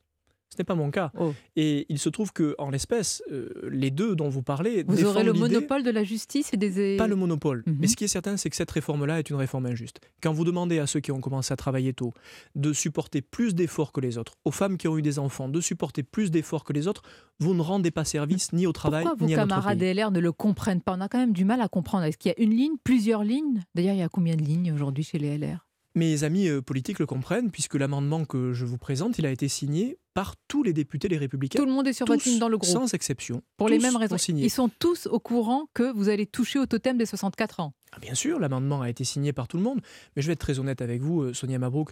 Moi, j'assume depuis quelque temps déjà de dire que la droite qui a fait moins de 5% à la dernière élection présidentielle, si elle n'est pas capable de reparler aux Français humbles, de leur reparler de dignité, de leur reparler du respect de l'effort et du travail, nous ne réussirons jamais Mais à ça paraît les évident. Il faut, il faut que quelqu'un euh, se dise euh, qu'il faut porter cette ligne. Ça paraît évident de parler aux Français avec euh, ces sujets dont, dont, dont vous parlez ce matin. C'est sûrement évident, mais il se trouve qu'on ne le fait plus depuis euh, quelques années. La droite s'est contentée d'être une punition.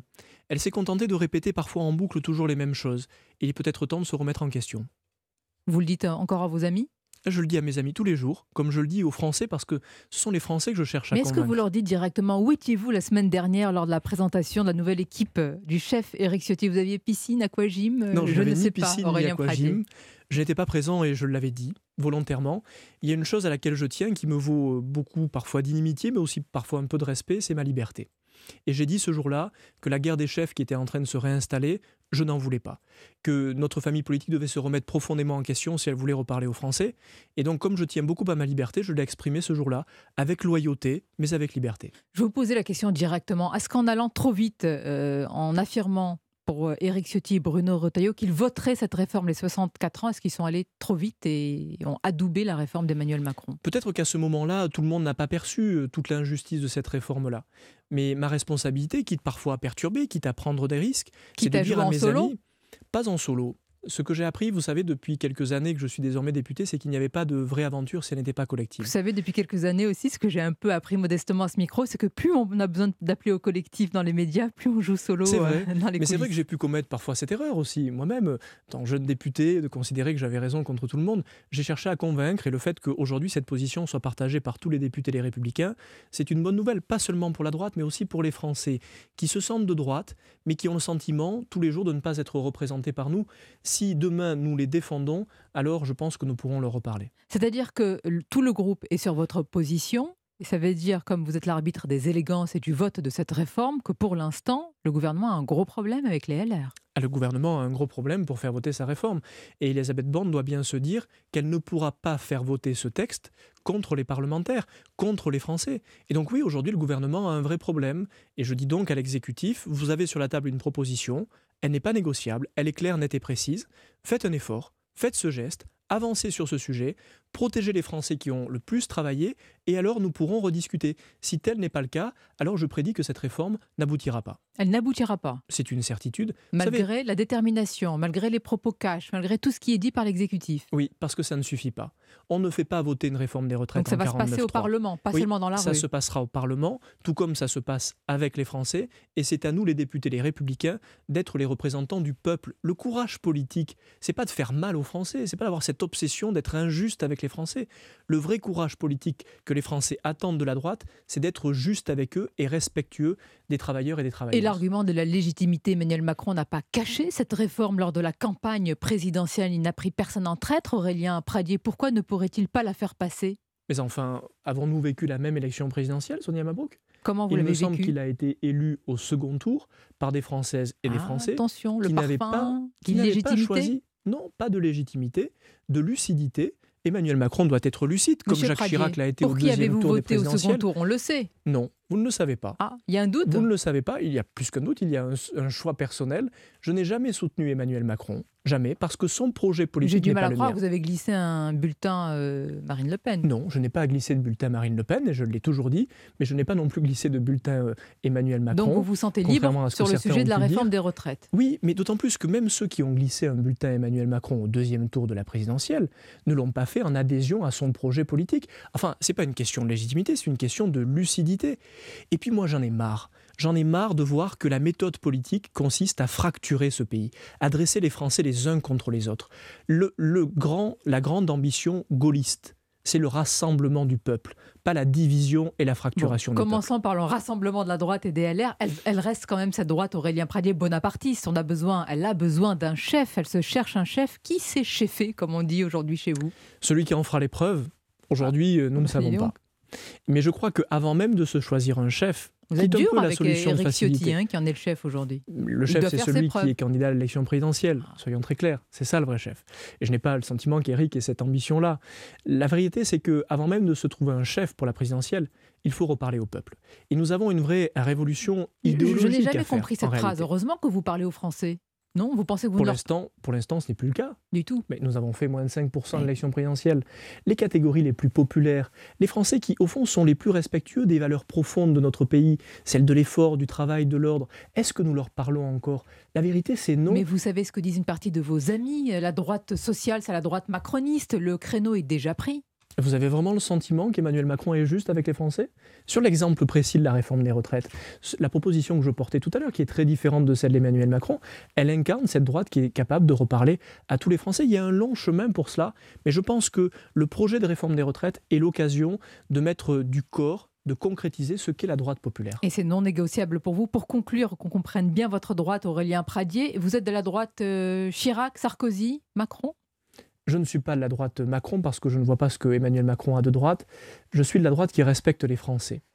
Et peut-être un peu de Chirac et un peu de Sarkozy 2007, avant que ça ne se gâte. Merci Aurélien Pradier d'avoir été notre invité ce matin. Bonne journée à vous Bonne ainsi qu'à nos auditeurs. Merci Aurélien Pradier, merci Sonia Mabrouk. La réforme des retraites, le cauchemar d'Emmanuel Macron. On en parlera dans un petit quart d'heure dans le club de la presse européen avec ce matin Mathieu Bocoté et François Calfon. Ce sera juste après vos signatures européen. Emmanuel Ducrot va se demander si les Français ne sous-estiment pas aujourd'hui le cancer, le cancer, la maladie. Ce sera aussi ça après. Gaspard Proust, il est dans le studio d'Europe 1, désormais tous les mardis, mercredis et jeudis, et c'est dans un instant. Europe Matin. 7h, 9h, Dimitri Pavlenko. 8h30, le journal permanent sur Europe 1, Christophe Lamar. C'est l'une des questions qui inquiète le gouvernement, la mobilisation des jeunes contre la réforme des retraites. Écoutez, c'était ce matin devant le lycée Hélène Boucher à Paris. Relief face à face entre, lycée, entre lycéens et forces de l'ordre, tentative de blocage par quelques dizaines de jeunes et intervention des policiers. Les policiers qui tentent toujours d'évacuer les occupants. Autre mobilisation, celle du secteur de l'énergie. La CGT annonce de 75 à 100% de grévistes dans les raffineries et dépôts du groupe Total Énergie. Des baisses de production d'électricité d'environ 3000 MW dans les centrales d'EDF. Forte mobilisation également à la SNCF, même si le trafic est un peu moins perturbé que le 19 janvier. Comptez un TGV sur 3 en moyenne, pas ou peu d'intercités et 2 TER sur 10, une rame de métro sur 3 en moyenne à la RATP. Le bilan ne cesse de s'alourdir au Pakistan, près de 90 morts et plus de 150 blessés après un attentat contre une mosquée de Peshawar. La capitale et l'ensemble du pays sont placés en état d'alerte. La croissance française a mieux résisté que prévu l'an dernier. La hausse du PIB a atteint 2,6% selon l'INSEE sur l'ensemble de l'année, mais elle a ralenti au quatrième trimestre. L'Institut l'explique par la baisse de la consommation des ménages, moins 1,9% sur les trois derniers mois de l'année. Merci Christophe Lamar. Sur le temps maintenant, Anissa Dadi. Bah, c'est le gris qui domine en ce mardi. Presque partout, sauf dans le sud-est, entre euh, les Alpes et le bassin méditerranéen. On a du grand et beau soleil dans un ciel totalement dégagé. Il fait très beau dans le sud-est, mais avec beaucoup de vent. Un Mistral et tramontagne jusqu'à 90 km/h encore aujourd'hui. Ça a soufflé fort. Cette nuit, ça va souffler fort toute la journée. Beaucoup de gris sur la moitié nord avec beaucoup de brouillard qui auront du mal à se dissiper cet après-midi. Du gris dans le sud-ouest aussi, entre la Nouvelle-Aquitaine et l'Auvergne, avec des petites averses tout au long de la journée. Cet après-midi, ça va s'éclaircir entre les pays de la Loire et la Bourgogne, mais ça reste très gris. Ça va même s'accentuer. Le ciel va se couvrir encore plus au nord de la Seine, entre le Cotentin, les Hauts-de-France, la région parisienne et les Ardennes. Côté température dégelée ce matin, mais cet après-midi, on va vers le Redoux avec 4 degrés à Belfort, 7 pour Montluçon, Reims et Clermont-Ferrand, 9 degrés à Paris, La Rochelle et Toulouse, 11 à Brest et Cherbourg, 14 degrés à Nice et Marseille et 15 pour Ajaccio. Merci Anissa, 8h32. 7h, 9h. Europe Matin. Place à vos signatures européennes, comme chaque mardi. Emmanuel Ducrot dans un instant. Bonjour Emmanuel. Bonjour Dimitri et bonjour à tous. Du journal L'Opinion, on va parler, on va parler, c'est pas très drôle, on va parler de la maladie du cancer avec vous dans un instant. Mais d'abord, sur euh, Europe 1, Gaspard Proust. Bonjour Gaspard. Bonjour. Alors c'est un peu une première ce matin. Hein. Ah bon, c'est-à-dire une première? Ah, Pradier, ça fait la deuxième fois en trois mois. Je pense que s'il revient une troisième fois d'ici un mois, c'est lui qui va faire le lancement de la pub, tout ça, tout ça. Hein. Alors c'est vrai que vous avez déjà eu l'occasion de vous croiser. Avez-vous gardé un bon souvenir de votre première rencontre? Bon souvenir. Mmh, tout ce dont je me souviens, c'est qu'après mon petit numéro, il m'a dit quand même, euh, votre pull, ça pique les yeux. Hein. Alors, du coup, ce matin, j'affirme ma liberté d'expression de la maille absolue. Non, mais Dimitri, c'est dingue quand même. Ça, c'est provinciaux qui montent à Paris la vitesse à laquelle le snobisme leur monte à la tête. Le type, il se la joue à, chevauche des tracteurs dans l'autre, il monte à Paris, ça y est, c'est la fête au Cachemire. Je n'ai pas changé d'avis sur votre pull. Hein. Ah, ah, mais je suis pour ça que je hein, vous inquiétez pas. Hein. tu vois euh, Le gars, il fait trois médias, il a le 06 de Mabrouk, de Ferrari et du coiffeur de Rachida Dati, ça y est, il se prend pour un juré à la Fashion Week, donc carrément. Je dois vous avouer que c'est vrai que vous l'avez mis plusieurs fois, ce pull, vous l'aimez bien. Euh, c'est un placement de produit? Alors Dimitri, puisque vous m'attaquez sur la transparence ah non, je pose une question. et mes liens avec l'industrie de la laine, euh, je vais être honnête, je ne suis pas ici pour me dérober. Oui, je fais parfois du placement de produits mais pas pour ce pull. Ah bon, alors pourquoi alors Non, parce que le pull, évidemment, j'ai essayé, je les ai contactés, mais bon, comme c'est une marque norvégienne, sur, sur, si tu ressembles pas à un bûcheron qui fait 1m95, blond aux yeux bleus, il te file même pas une aiguille à tricoter, tu vois. Ou, ou alors, faut l'autre extrême, quoi. Il faut être black ou asiatique. Ah bon, mais pourquoi Mais c'est tout ce cirque autour de la diversité, c'est pour montrer qu'ils sont ouverts. Euh, leur nouveau délire, c'est un Asie euh, qui danse au bras d'un Africain qui fait du ski de fond. Enfin, c'est le nouveau Benetton, vous voyez N'importe quoi.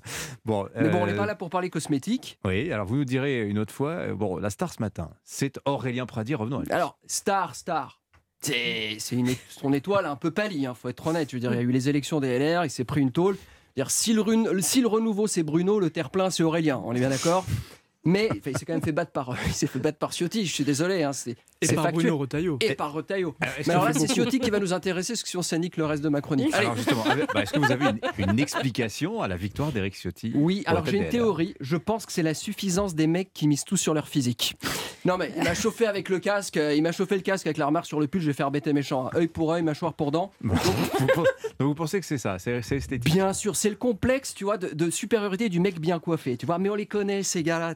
Ces gars qui se pose à une table dans une boîte de nuit de province, il regarde au loin comme ça, l'air perdu, évanescent, c'est des gravures de mode. Ils pensent que les nanas elles vont s'agglomérer autour de la table, comme s'il leur avait jeté des sacs à main, sacs à main sur le dance floor. Sauf que pendant que lui, il est là à rêver, et ben il y a un mec sur le dance floor qui, qui bosse, un petit chauve à lunettes, qui se trémousse dans tous les sens, qui transpire à grosses gouttes, fait la lambada devant un mannequin. Tu, tu vois, tu vois en boîte, c'est cette impression de voir euh, Cazeneuve sous LSD en train de draguer euh, Gisèle Bündchen, tu vois. Tu vois, il est là, il essaie de causer à l'oreille de la fille, alors comme elle fait un mètre de plus que lui, tu il fait des sauts, il fait des sauts, tu sais, pour essayer de se faire comprendre. Tu vois, on dirait un Jack Russell, tu vois, qu'on est en train d'exciter avec une pomme au bout d'un bâton.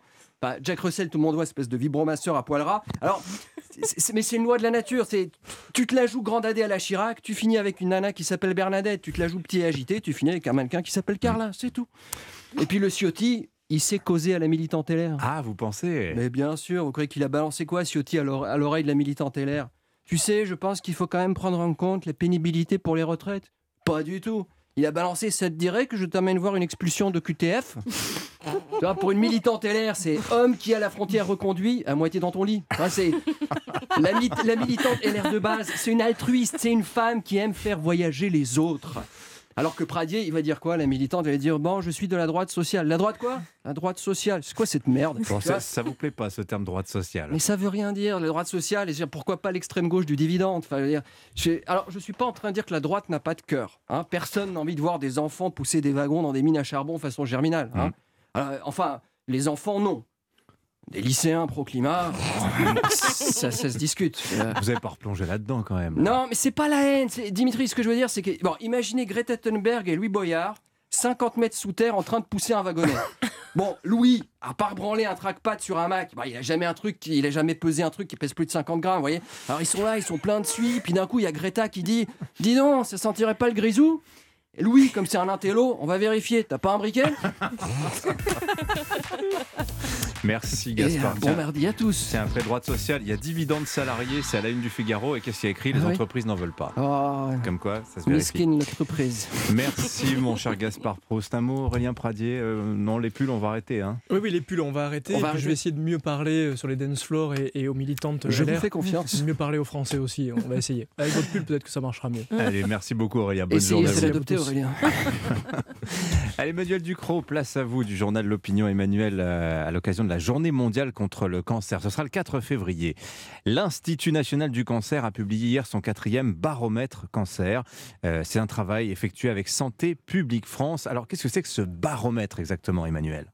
Eh bien, c'est une enquête qui est réalisée tous les 5 ans depuis 2005 et euh, cette quatrième édition a concerné presque 5000 personnes qui ont été interrogées en 2021, mais les résultats n'ont été publiés qu'hier. Alors, c'est un outil euh, qui permet euh, d'appréhender les comportements des Français face au cancer et surtout face aux informations autour de la maladie. C'est une sorte de test de la façon dont les connaissances scientifiques sont perçues dans la population. Ça a deux utilités cruciales. hein. D'abord, ça permet de piloter les politiques de prévention et puis ça permet aussi de documenter les inégalités en matière de prévention de santé. La moitié des cancers pourraient être évités. Il est crucial de bien cibler les politiques. La moitié pour être évité, c'est Mm. énorme. Qu'est-ce que montre ce baromètre, justement? Alors la première euh, constatation, c'est que les Français disent se sentir bien informés euh, sur les cancers. Mais euh, quand on analyse un peu les données qui, ont été recueillies par le baromètre, les spécialistes se sont rendus compte que lorsqu'on s'intéresse spécifiquement aux facteurs de risque, et notamment aux facteurs de risque évitables, eh la perception des Français ne s'appuie pas vraiment sur des connaissances scientifiques. Par exemple, euh, le lien entre les facteurs psychologiques, les stress, les traumatismes et le cancer sont souvent cités, alors qu'on n'a pas vraiment de preuves scientifiques euh, avérées sur euh, ce lien. Alors le baromètre montre aussi qu'on a tous un petit peu tendance à pas vouloir tellement admettre les risques qu'on encourt dans notre quotidien, les risques auxquels on est vraiment exposé. Oui, c'est une sorte de réflexe de protection qui est très humain, mais qui affaiblit euh, les messages de santé publique. Les individus ont tendance à minimiser le risque qui découle de leur propre comportement. Ainsi, euh, pour le tabac, le premier facteur de risque évitable de cancer, la moitié des fumeurs euh, placent les seuils de dangerosité Hmm. au-delà de leur propre Ouais. consommation. Ouais, Jusqu'à un Et- paquet par jour, ça va, ça on l'entend tout le temps, ça. Voilà, généralement, on est juste en dessous. Pour l'alcool, c'est le deuxième facteur de risque évitable de cancer. Les personnes qui en consomment euh, le citent moins spontanément comme un facteur de risque que celles qui sont abstinentes. Et c'est pareil, on minimise les seuils. Alors, vous avez aussi parlé d'inégalité sociale hein, face euh, à l'information sur le cancer. Et justement, c'est dans l'accès à l'information que ça se joue. Oui, des inégalités qui sont patentes selon le niveau de diplôme et celui des revenus. Un exemple, par exemple, un exemple, les femmes qui ont des revenus euh, plus faibles déclarent moins participer au dépistage du cancer du col de l'utérus. Alors, ça n'est pas une question de moyens, hein, c'est un acte gratuit. C'est vraiment une question d'accès et de compréhension euh, des campagnes de prévention. C'est une question intéressante qui ressort du questionnaire. Quelles sont les bonnes sources d'information pour bien faire passer les messages? Vous avez dit que les Français se sentaient bien informés. Ben justement, où est-ce qu'ils s'informent?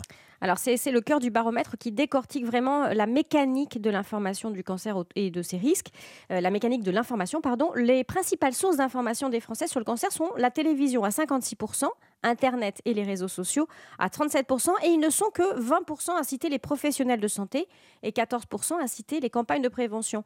Et pour autant, euh, la source qu'ils définissent comme la plus fiable euh, quand on leur demande, c'est les professionnels de santé. Hmm. Alors, ces résultats invitent vraiment à repenser entre cette source d'information fiable et les canaux euh, qui sont utilisés comme Internet et les réseaux sociaux. Eh bien oui, euh, ils véhiculent des tombereaux d'âneries et ça peut être un danger pour la santé publique. Oui, mais question, est-ce qu'on accède facilement aux professionnels de santé? Ah, ah, C'est peut-être ce que révèle en creux euh, ce baromètre cancer. Merci beaucoup pour votre regard, Emmanuel Ducrot. Je vous dis donc à demain. 8h41 sur Europe 1, le club de la presse Europe 1 arrive dans un instant. Mathieu Bocoté, François Calfon, la bataille des retraites. À tout de suite. Europe Matin.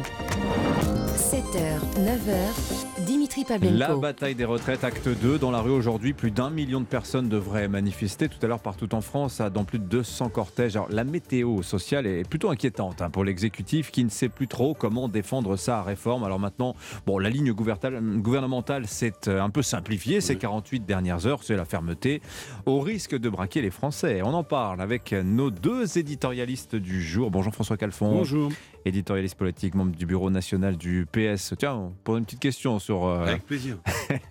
le psychodrame marseillais du Parti socialiste. Mathieu Bocoté est avec nous aussi. Bonjour Mathieu. Bonjour. Bon, le temps de la pédagogie, Mathieu, c'est révolu. Qu'est-ce qu'on a eu comme argument, si on fait le bilan depuis 2-3 mois, pour euh, vendre la réforme des retraites? Ça, a pas mal bougé hein, dans le. Et je cite Emmanuel Macron qui nous disait hier, quand on se compare aux autres, il faut réformer. Euh, voilà. Alors la, la réforme est toujours présentée comme indispensable, mais les raisons qui la rendent indispensable varient au fil des, euh, au fil des semaines. Donc, on a eu l'argument, ça va permettre d'investir ailleurs dans d'autres fonctions sociales. On a eu l'argument, elle est juste fondamentalement. Et là, on arrive à l'argument qui, par ailleurs, est probablement le seul valable, c'est l'argument de la nécessité. C'est-à-dire que ce système ne peut tenir que s'il est réformé dans la direction projetée par le gouvernement. Ce qui ne veut pas dire, et on entend bien, là, le gouvernement a intériorisé la chose. Il comprend que le commun est mortel, que mhm. l'électeur ne se dit plus c'est une réforme juste qui correspond à nos attentes sociales. L'argument qui lui reste, en fait, c'est elle est nécessaire et sans elle, tout s'effondre. Hmm. Mais là, on est déjà rendu au prochain argument, qui est l'argument utilisé par Gérald Darmanin euh, ce week-end, en disant finalement, il y a deux camps dans cette bataille. Il y a le camp du travail et de la réforme des retraites, et il y a le camp des paresseux, le camp des, glandeurs, finalement, le camp de la, du droit à la paresse, le camp vers euh, Sandrine Rousseau et ainsi de suite, le camp des casseurs. Hmm. Et là, donc, l'objectif du gouvernement maintenant, c'est moins de débattre sur les retraites que de débattre sur le blocage du pays, sur sa paralysie, sur les, euh, les, violences attendues, redoutées, euh, sur la, la, casse, la casse qui pourrait venir. Donc tout l'objectif du gouvernement dans les prochains jours, dans les prochaines semaines, c'est que le débat ne porte plus sur les retraites, mais sur le blocage du pays. C'est la manière pour lui de ressaisir l'opinion. Reste à voir si ça va fonctionner. On a diffusé tout à l'heure, euh, aux alentours de 7h25, dans Le Jour des archives de 1993, à l'époque de la réforme Balladur, où à l'époque, le Premier ministre Balladur tenait des propos assez similaires à ce que disait Emmanuel mmh. Macron sur le thème c'est une réforme nécessaire, ça va vous demander des efforts. Mais à l'époque, Nicole Nota, patronne de la CFDT, appelait à ne pas manifester. Et il n'y avait aucune vague. Tout le monde était d'accord avec cette idée qu'il fallait faire des efforts. Pourquoi ça prend plus aujourd'hui, 30 ans bah, plus tard euh, Déjà, euh, ça prend plus parce que c'est pas juste une réforme de plus, c'est une réforme profondément injuste. Ça change tout. Et donc nous sommes passés, euh, pardon, mais d'un gouvernement qui prétend convaincre à un gouvernement, ça a été dit à l'instant par mon interlocuteur, qui veut vaincre. Et pourquoi ça ne marche pas? Pour une raison tout à fait évidente.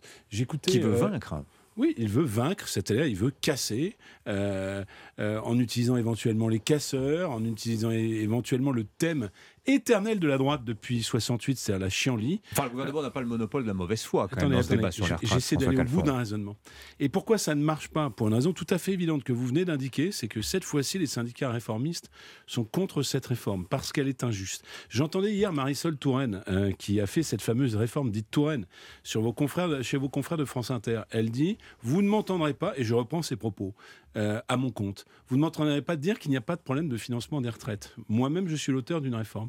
Mais celle-ci est injuste. Et elle explique pourquoi. Parce que la mesure d'âge va pénaliser ceux qui ont connu le plus de difficultés, qui sont entrés les plus jeunes. Et ceux qui sont les plus protégés euh, sont ceux qui ont connu le moins de difficultés. Deuxième chose, je crois que depuis finalement l'étude d'impact qu'a généré le gouvernement lui-même. Donc toute l'Europe a tort, Attendez, qui non, travaille ça- plus ça n'a rien que à nous. voir. Toute l'Europe a vous faites tort semblant de contre pas nous. entendre. Non, non, Pardon mais de vous le dire. justement- non, mais je- je- et je vous dis quelle est la je bonne retranchements vous faites bien, avoir les vous faites arguments. bien de me relancer, pardon. Euh, la réforme juste, c'est laquelle? Bah, C'est peut-être de refaire, la, enfin de, de continuer la réforme Touraine s'il y a un problème de financement, de l'accélérer un tout petit peu. La réforme juste, c'est celle qui consiste à vraiment protéger ceux qui subissent la pénibilité. Pourquoi le gouvernement n'a-t-il pas rétabli les critères de pénibilité euh, qu'il a euh, finalement supprimés lui-même? La réforme juste, tout le monde le dit, c'est celle qui consiste à accroître, protéger, développer l'emploi des seniors. La réforme juste, enfin, celle qui pourrait faire consensus, c'est de remonter Ouais, mais c'est le volume de là, travail hein. général, c'est-à-dire le nombre de cotisants. Bah, je vous ai donné un certain nombre d'éléments qui sont rationnels J'entends bien, ouais. et qui euh, viennent ici préciser qu'on peut être contre cette réforme et pour une réforme juste. Mathieu Bocoté, que n'a-t-on fait la réforme à point? Vous imaginez en Israël, là, qu'est-ce qui se serait passé? On aurait un seul et unique régime. Un euro cotisé, un euro de pension. S'il faut réajuster, hop, on bouge un peu les taux de cotisation ou la valeur du point et on n'est plus là à tripoter des paramètres comme l'âge qui polarisent tout le monde. Ça, j'imagine que c'est le grand regret d'Emmanuel Macron. Oui. Je suis pas dans sa tête, mais j'imagine que oui. Non, mais je reviens d'ailleurs sur la question de l'âge parce que l'ensemble, on réforme à point. euh, là, on, on a- on nous annonce dans les prochains jours, on dit il y a encore deux ou trois, euh, on a deux ou trois arguments dans notre besace pour être capable de gagner l'opinion euh, sur justement sur la question des seniors, sur la question femmes. des femmes. Bon. Ceux qui ont on, commencé on- très jeunes. on ne parle déjà plus de ça. C'est-à-dire que quel que soit ça, j'en ai l'intime conviction, désormais, au moment où nous en sommes rendus dans le débat, le gouvernement multiplierait-il les annonces ciblées envers des catégories de la population qui souffrent davantage Ça ne sert plus parce que le débat s'est fixé sur la question de l'âge et désormais l'âge est le dé- d'autant que ce débat est facilement intelligible, l'âge facilement compréhensible. Tout le monde peut s'emparer de cette question de l'âge et dès lors ça devient le symbole et ça se clive en tranchées. Le gouvernement qui dit d'un côté, d'un côté 64 ans, on ne négocie plus, c'est terminé et pour le commun des mortels dire 64 ans, eh bien on s'oppose à ça justement et tant que le gouvernement n'a pas reculé, ça nous permet de nous mobiliser. Donc le, le symbole qui est 64 ans est devenu ce qui clive véritablement. Eh ben, je suis assez d'accord. C'est-à-dire que Calfon. tout à l'heure, moi, j'ai essayé d'avoir un rapport rationnel à la question de la Ouais. réforme des retraites. Donc vous imaginez le gouvernement renoncer aux 64 Non, ans, mais la- tous je- les adoucissants passeraient.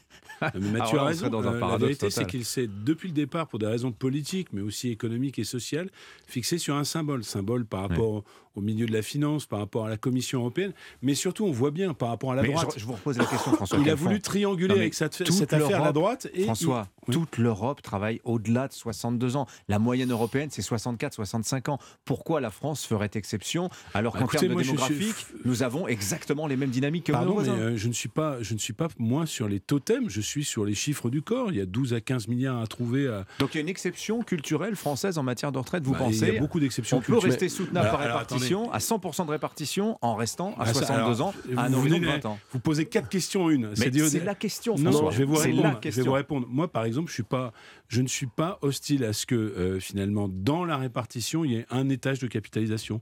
Je pense que c'est un débat tabou. Moi. Ah, alors là, bravo, Bah, je suis très mais- surpris, mais c'est bien. Mais, Mais, vous- parce que je pense qu'il y a d'autres critères et que Ouais. vous-même, vous vous posez la question, mais vous-même, vous êtes enfermé dans la mesure d'âge.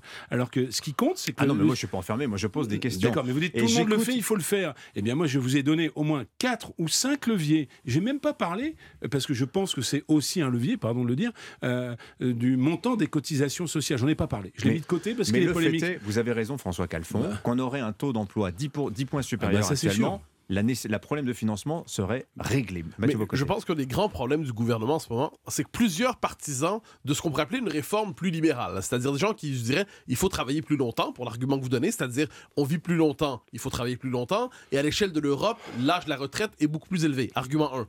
Argument 2, la capitalisation, c'est loin d'être le monstre dont on parle, c'est même une mesure Bah, ça nécessaire existe chez et les de, fonctionnaires en et de avec bon sens. hein. C'est de bon sens. Mais même les partisans d'une telle réforme et qui jugent là la réforme du gouvernement et paradoxalement timides, paradoxalement très modérés, n'ont pas envie de défendre la réforme du gouvernement, tellement lui-même, justement, et là c'est à ce moment-là que la politique reprend ses droits, donne l'impression non plus d'être le gouvernement national, mais d'être le gouvernement d'une classe sociale Ben voilà, qui s'est vrai. barricadée dans des institutions, qui s'enferme dans ces institutions et qui traite le peuple à la manière d'une catégorie sociale menaçante. Et on se retrouve avec un gouvernement qui ne donne pas envie à ses alliés potentiels de le soutenir parce que Ben, chacun d'entre eux se dit ils se sont engagés dans un projet qui va les tirer vers le bas et qui les coupe de la population. Après, cette affaire est devenue très politique. On voit bien qu'il y a de l'entêtement de la part d'Emmanuel Macron. Moi, j'ai donné 10 000, euh, comment dire, moudre, comme aurait dit André Bergeron, syndicaliste bien connu. Euh, aucun n'est ouvert. Alors que, et il est évident que si, enfin, pardon, je me fais conseiller sur Europe 1 du président de la République que s'il décidait de remettre l'ouvrage sur le métier avec l'UNSA et la CFDT, il en sortirait par le haut. Parce que j'ai entendu euh, tous les micro-trottoirs que vous avez pu faire depuis euh, plusieurs jours. Je n'entends très peu de gens qui disent bah, nous, on veut le retour de la retraite à 60 ans, on veut pas travailler. Vous avez dit le droit à la paresse de Sandrine Rousseau n'est pas partagé par les Français Mais qui il y a ce descendent. paradoxe Par contre, oui. ils disent je sens cette injustice. Je sens que cette réforme est injuste. Mais je sens que le gouvernement n'écoute pas. Oui. Pardon? Il y a aussi, et c'est la complexité du débat, une hostilité à report de l'âge à 64 ans, mais aussi la Mais- conviction que c'est nécessaire et que c'est inéluctable. Mais je, Bah, de travailler plus longtemps et peut-être, moi Pas je l'ai dit d'emblée, de travailler plus, je l'ai Ouais. dit d'emblée, travailler en volume de travail, travailler plus longtemps pour ceux qui le peuvent, tout ça est sur la table. Et d'ailleurs, l'a été par le passé avec des gouvernements de droite, à, à leur manière, que je ne partage pas, et de gauche. Mais je, je- je pense que derrière ça, c'est une, une crise de 30 ans qui se joue. C'est-à-dire, depuis le début des années 90, si on fait le portrait des sociétés occidentales, la France est probablement, probablement celle qui a le- la mondialisation la plus malheureuse, euh, pour différentes raisons. Donc, les crises s'additionnent de la fracture, enfin, du, du presque non à Maastricht, au- à la fracture sociale de Chirac, euh, à la recherche Au toujours d'une troisième voie. constitutionnel De européen, vous 2005 avez oublié. ensuite, euh, les, les- les fameux populismes de gauche et de droite. Tout ça, il y a une forme de bris. Dans, dans le, ra- le- le rapport à la mondialisation n'est pas heureux. La France est probablement le pays qui se sent le plus heurté par son volontarisme politique de- d'habitude, de, tradition, par cette idée que le politique ici est capable de fixer les grandes orientations. Vous voulez dire, Mathieu, que c'est l'inconscient euh, collectif Je de crois, 30 ans qui je, remonte crois, je, je pense qu'au fond- je pense qu'au fond des choses, ce sont des, des- des crises sociales accumulées qui se coagulent, Oui, qui se conjuguent. C'est l'inconscient collectif, c'est le rapport culturel des Français à la mondialisation et à l'Europe qui se joue. Donc, une fois que, donc tout ça s'investit dans la question des retraites et la surdétermine. Je le dirais avec une image, euh, Libération, mais à sa une, je crois ce matin ou hier, euh, le petit Gaulois Astérix, c'est le syndrome d'Astérix, euh, qui euh, finalement n'a rien pour lui, mais refuse les légions romaines. Alors, les légions romaines, c'est plutôt les légions du Saint-Empire du C'est la capital, Commission européenne d'une certaine manière. Alors, ça, c'est vu positivement. McKinsey, Je, c'est je ça. entraîne le, sou- sou- sou- le- le sourire sur ce plateau. Et ceux qui voudraient mettre au pas la France dans un modèle mondialiste, je parle d'Emmanuel Macron, parle de Gaulois réfractaires. Hmm. Eh bien, le Gaulois n'est pas soluble dans la mondialisation, c'est tout à fait vrai. Intéressant cette histoire, de cette idée d'une crise. Il y a peut-être aussi un- une forme de vengeance euh, à l'égard de la personne d'Emmanuel Macron. Mais en à même temps, il incarne euh, si bien, ouais. j'ai envie de dire, il incarne si bien quand même en, en re- en recevant euh, euh, à l'Élysée de manière discrète les dirigeants de BlackRock, en recevant les dirigeants de euh, la nouvelle économie américaine, en disant à ceux qui sont euh, misérables et non pas puissants, traverse la rue, tu trouveras du travail. Il incarne si bien quand même une sorte de mépris vertical euh, vis-à-vis euh, de ces Français euh, tant attachés au modèle populaire. Merci. François Calfon, Mathieu Bocoté sur Europe 1 tous les mardis. Merci, c'était formidable. Bonne journée à tous les deux. Et on se retrouve très bientôt. 8h56 sur Europe 1. Place à Philippe Vandel, Culture Média dans un instant. Bonjour Philippe. Bonjour Dimitri. Allez au programme, dites-nous tout. Euh, je vais vous replonger dans votre enfance ou votre adolescence. Hit Machine, Charlie et Lulu, ça vous parle? Oh là là, oui. Ça redémarre ce soir. J'ai pas posé la question à Calfon, mais il répond quand même. Lui aussi, Ah oui, ça oui. lui parle. Ils sont là ce soir. Pourquoi? Ils sont là tout à l'heure parce que ce soir, Génération Hit Machine sur, sur W9 en prime time. Ils vont nous raconter le pourquoi, le comment et puis les anecdotes. Euh, dans notre info média du jour, on va parler du premier média social de la proximité et des territoires, Néo. Ce nom ne vous dit peut-être rien. Un milliard de vues déjà depuis janvier. Comment expliquer un tel succès? On en parle avec l'un de ses cofondateurs, c'est Stéphane Simon. C'était le producteur de Thierry Hardisson. Et puis les comédiens Philippe Lefebvre et Alison Paradis pour une pièce de théâtre absolument étonnante, Le manteau de Janice. Merci beaucoup Philippe Vandel. Bonne émission Culture Média démarre dans 5 minutes et l'info continue sur Europe 1. 18h ce soir, Punchline avec Laurence Ferrari. Midi Romain Desarbres pour Europe Midi et l'antenne vous sera ouverte comme tous les jours au 39 21. Je vous retrouve avec bonheur demain matin dès 7h. Bye bye.